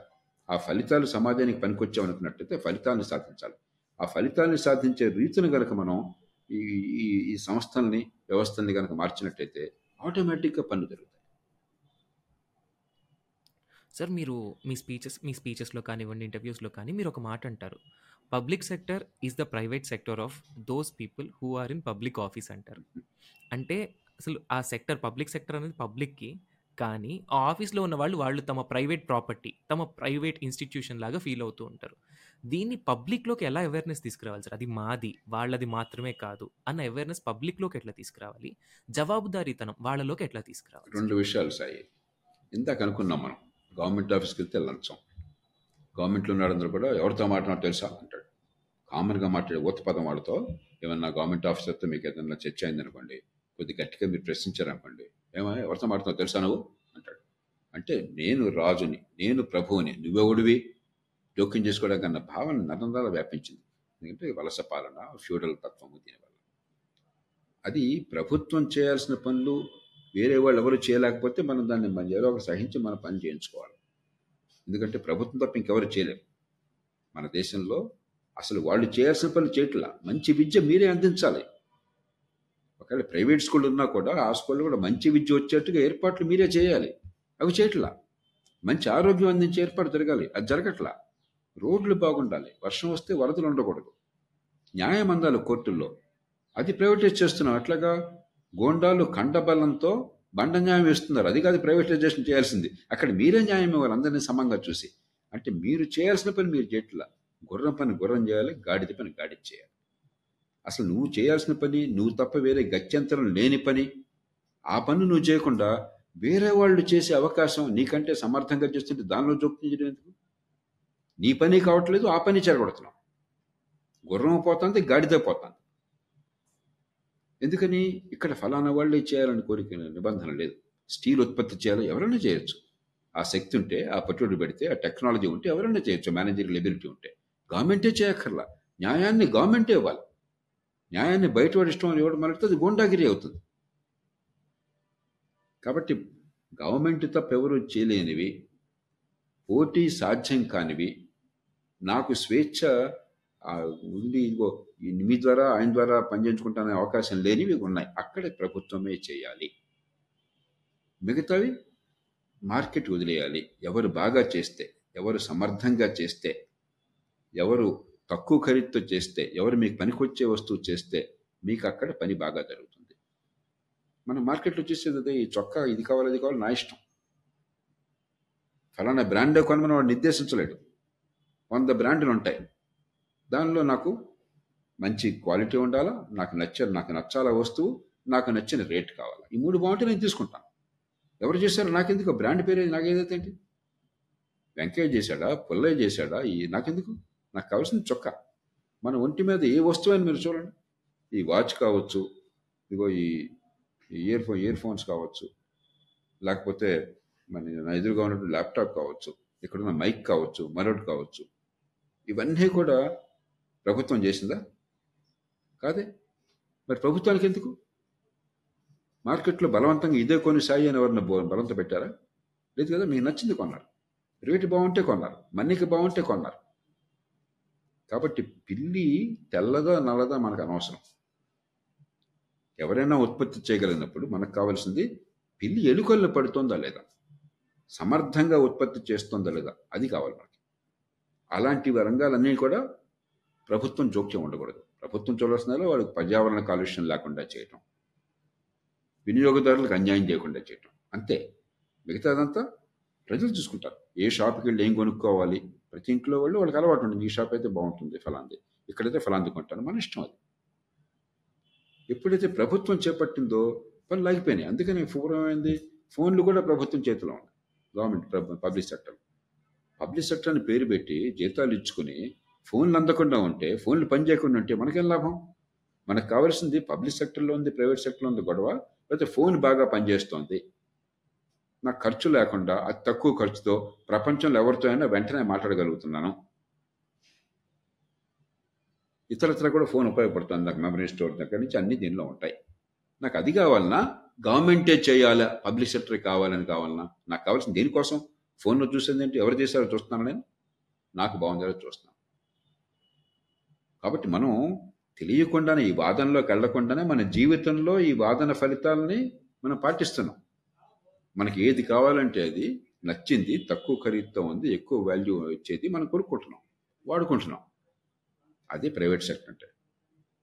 గవర్నమెంట్ ఏది ఇస్తే అది గతి లేక కర్మచాలక ఏడుస్తూ తీసుకుంటున్నాం. అది పబ్లిక్ సెక్టర్ అంటే. గవర్నమెంట్ ఆఫీసులో పని కాలేదు లంచం ఇవ్వాల్సి వస్తుంది. వేరే మార్గం లేకపోతుంది ప్రస్తుతం. బాధపడుతున్నాం. కోర్టుకి వెళ్తే న్యాయం అందట్లేదు. కన్నీళ్ళు కారుస్తున్నాం అది గవర్నమెంటే చేయాలి. కాబట్టి గవర్నమెంట్ చేయాల్సిన పనులు సమర్థంగా చేసేందుకు ఏర్పాట్లు కావాలి. ఇతరులు బాగా సమర్థంగా చేసే పని పోటీ ఉండే పని వాళ్ళు చేయటం శ్రేయస్కరం. ఇది అర్థమైతే మనం చేస్తుంది ఇదే రోజు. ఇది తెలియక అరవై డెబ్బై ఏళ్ళ నుంచి లైసెన్స్ పర్మిట్ కోటా రాజ్యాన్ని పెట్టి కొహనా సోషలిజం తీసుకొచ్చి ప్రభుత్వ రంగ సంస్థలు ఉత్పత్తి చేయడం అంటే సోషలిజము. ప్రైవేటు సంస్థలు పెట్టుబడి పెట్టి రిస్క్ తీసుకుని పోటీ పడి దివాళాకి సిద్ధపడి అవసరమైతే తపన కొద్దీ ఉత్పత్తి చేస్తే అది చాలా ప్రమాదకరము అన్న పిచ్చి ఆలోచనలు ప్రజల్లో ప్రవేశపెట్టి ఈ దేశంలో పబ్లిక్ సెక్టర్ ప్రైవేట్ సెక్టర్ అన్న మూర్ఖమైన యాభై ఏళ్ళ క్రితం చర్చన కొంతమంది ఇంకా కొనసాగిస్తున్నారు. కానీ ఆ రోజులు చెల్లిపోయినాయి. ఈవేళ ప్రజలకు ఒక్కసారి చూస్తే మీ చుట్టూ ఉన్నవి మీకు ఆనందాన్ని ఇచ్చేవి మీ జీవితాన్ని మరింత సంతోషమయం చేసేవి మీకు సౌకర్యాన్ని సుఖాన్ని ఇచ్చే వస్తువుని ఒకసారి చూస్తే దానిలో ప్రభుత్వం నుంచి వచ్చిన దాదాపు ఏమీ లేవు.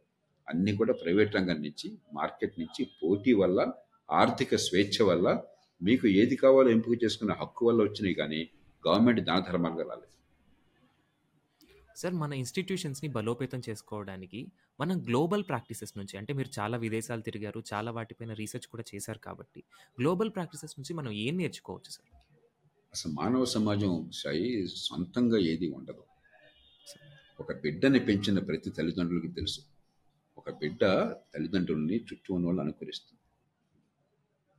చాలా వేగంగా అనుకరణ కొనసాగి మనలాగా తయారవుతారు. అలా కాకుండా మిగతా జంతువుల్లాగా మనం కూడా అయితే ఎన్ని తరాలు మారినా కూడా తలరాతలు మారాయి కాదు. అట్లాగే ఉండేవాళ్ళం. మన సమాజానికి ఇతరుల నుంచి నేర్చుకునే శక్తి అనేది మనకు మాత్రమే అబ్బినటువంటి గొప్ప అవకాశం. ఇంకా ఏ జాతికి ఏ జంతువుకి ఇది లేదు. కాబట్టి మనం ఏం చేసినా కూడా మనలాంటి సమస్యల నుంచి మిగతా వాళ్ళు ఎట్లా బయటపడాలి అది అర్థం చేసుకుని మరింత బాగు చేసుకుందాం మనం. మన అవసరాలకు అనుగుణంగా మలుచుకోవటము మరింత బాగు చేయటం. ఉదాహరణకి రైట్ టు ఇన్ఫర్మేషన్ అనుకున్నాం పాలనా సమాచారం. అది మనం కొత్తగా ఎన్ను కనుక్కున్నది కాదు అది. చాలా దేశాల్లో గత అరవై డెబ్బై ఏళ్ళుగా ఈ ట్రాన్స్పరెన్సీ అమెరికాలో ఫ్రీడమ్ ఆఫ్ ఇన్ఫర్మేషన్ యాక్ట్ అంటారు. ఇంకో దేశంలో రైట్ టు ఇన్ఫర్మేషన్ యాక్ట్ అంటారు. ఇంకో దేశంలో మరొక పేరు అంటారు. వాళ్ళు ఏం చేశారు? దాని సాధక బతకాలు ఏమిటి? ఏది బాగుంది ఏది బాగోలేదు. దాన్ని చూసి మన పరిస్థితులకు అన్వయించుకుందాం అట్లాగే సిటిజన్స్ చాప్టర్ ఇందాక చెప్పాను. అది బ్రిటన్లో జాన్ మేజర్ ప్రభుత్వంలో. Executive agencies new public management అంటాం. అవి బ్రిటన్ ఆస్ట్రేలియా న్యూజిలాండ్ తర్వాత కెనడా చాలా దేశాలు దాన్ని పాటించినాయి. అలాగే అమెరికాలో మరికొన్ని పద్ధతులు ఉన్నాయి. ఫాల్స్ క్లెయిమ్స్ యాక్ట్ అని ఉన్న దేశంలో. అవినీతి జరిగినట్టయితే ప్రజలకు అన్యాయం జరిగినట్టయితే కాంట్రాక్ట్లో మరి దానిలో ఏ పౌరుడైనా కూడా కోర్టుకు వెళ్ళచ్చు.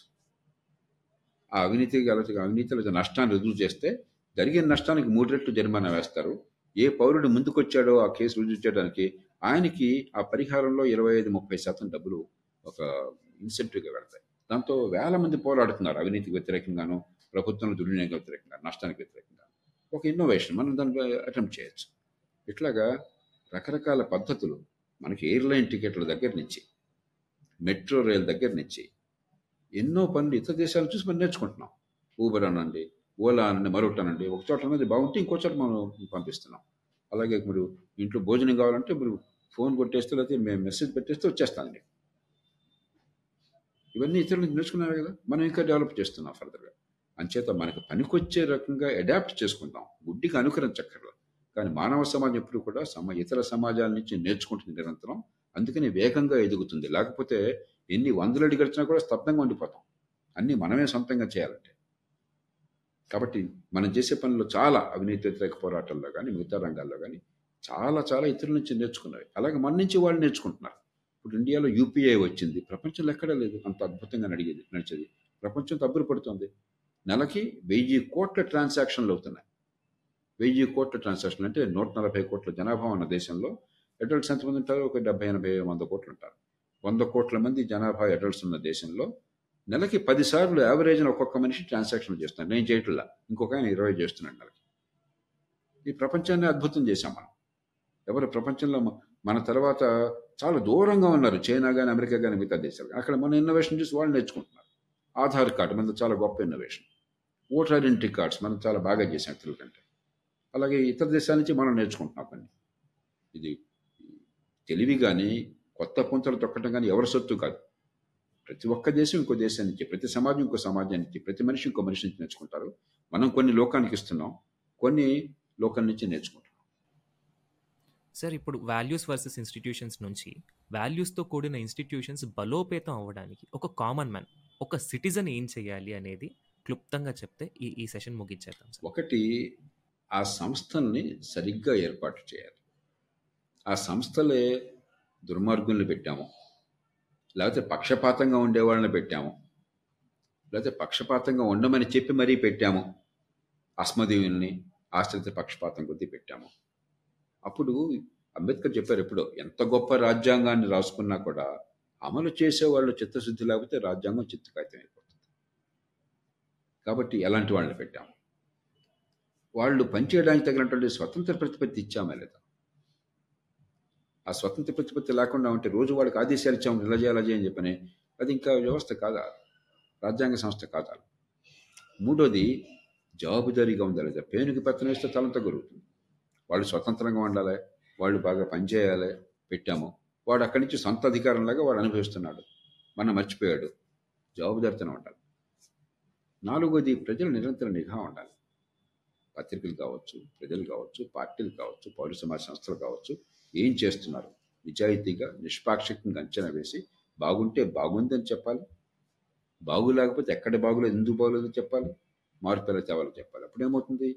ఈ సంస్థలన్నీ కూడా చాలా జాగ్రత్తగా ఉంటాయి.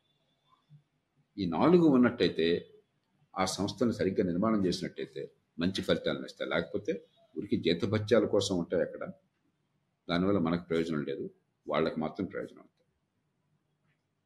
సార్. ఇవాళ మీ విలువైన ఆలోచనలు మాతో పంచుకున్నందుకు ధన్యవాదాలు సార్. వచ్చే ఎపిసోడ్లో మళ్ళీ కలుద్దాం. నమస్కారం సార్. Thank you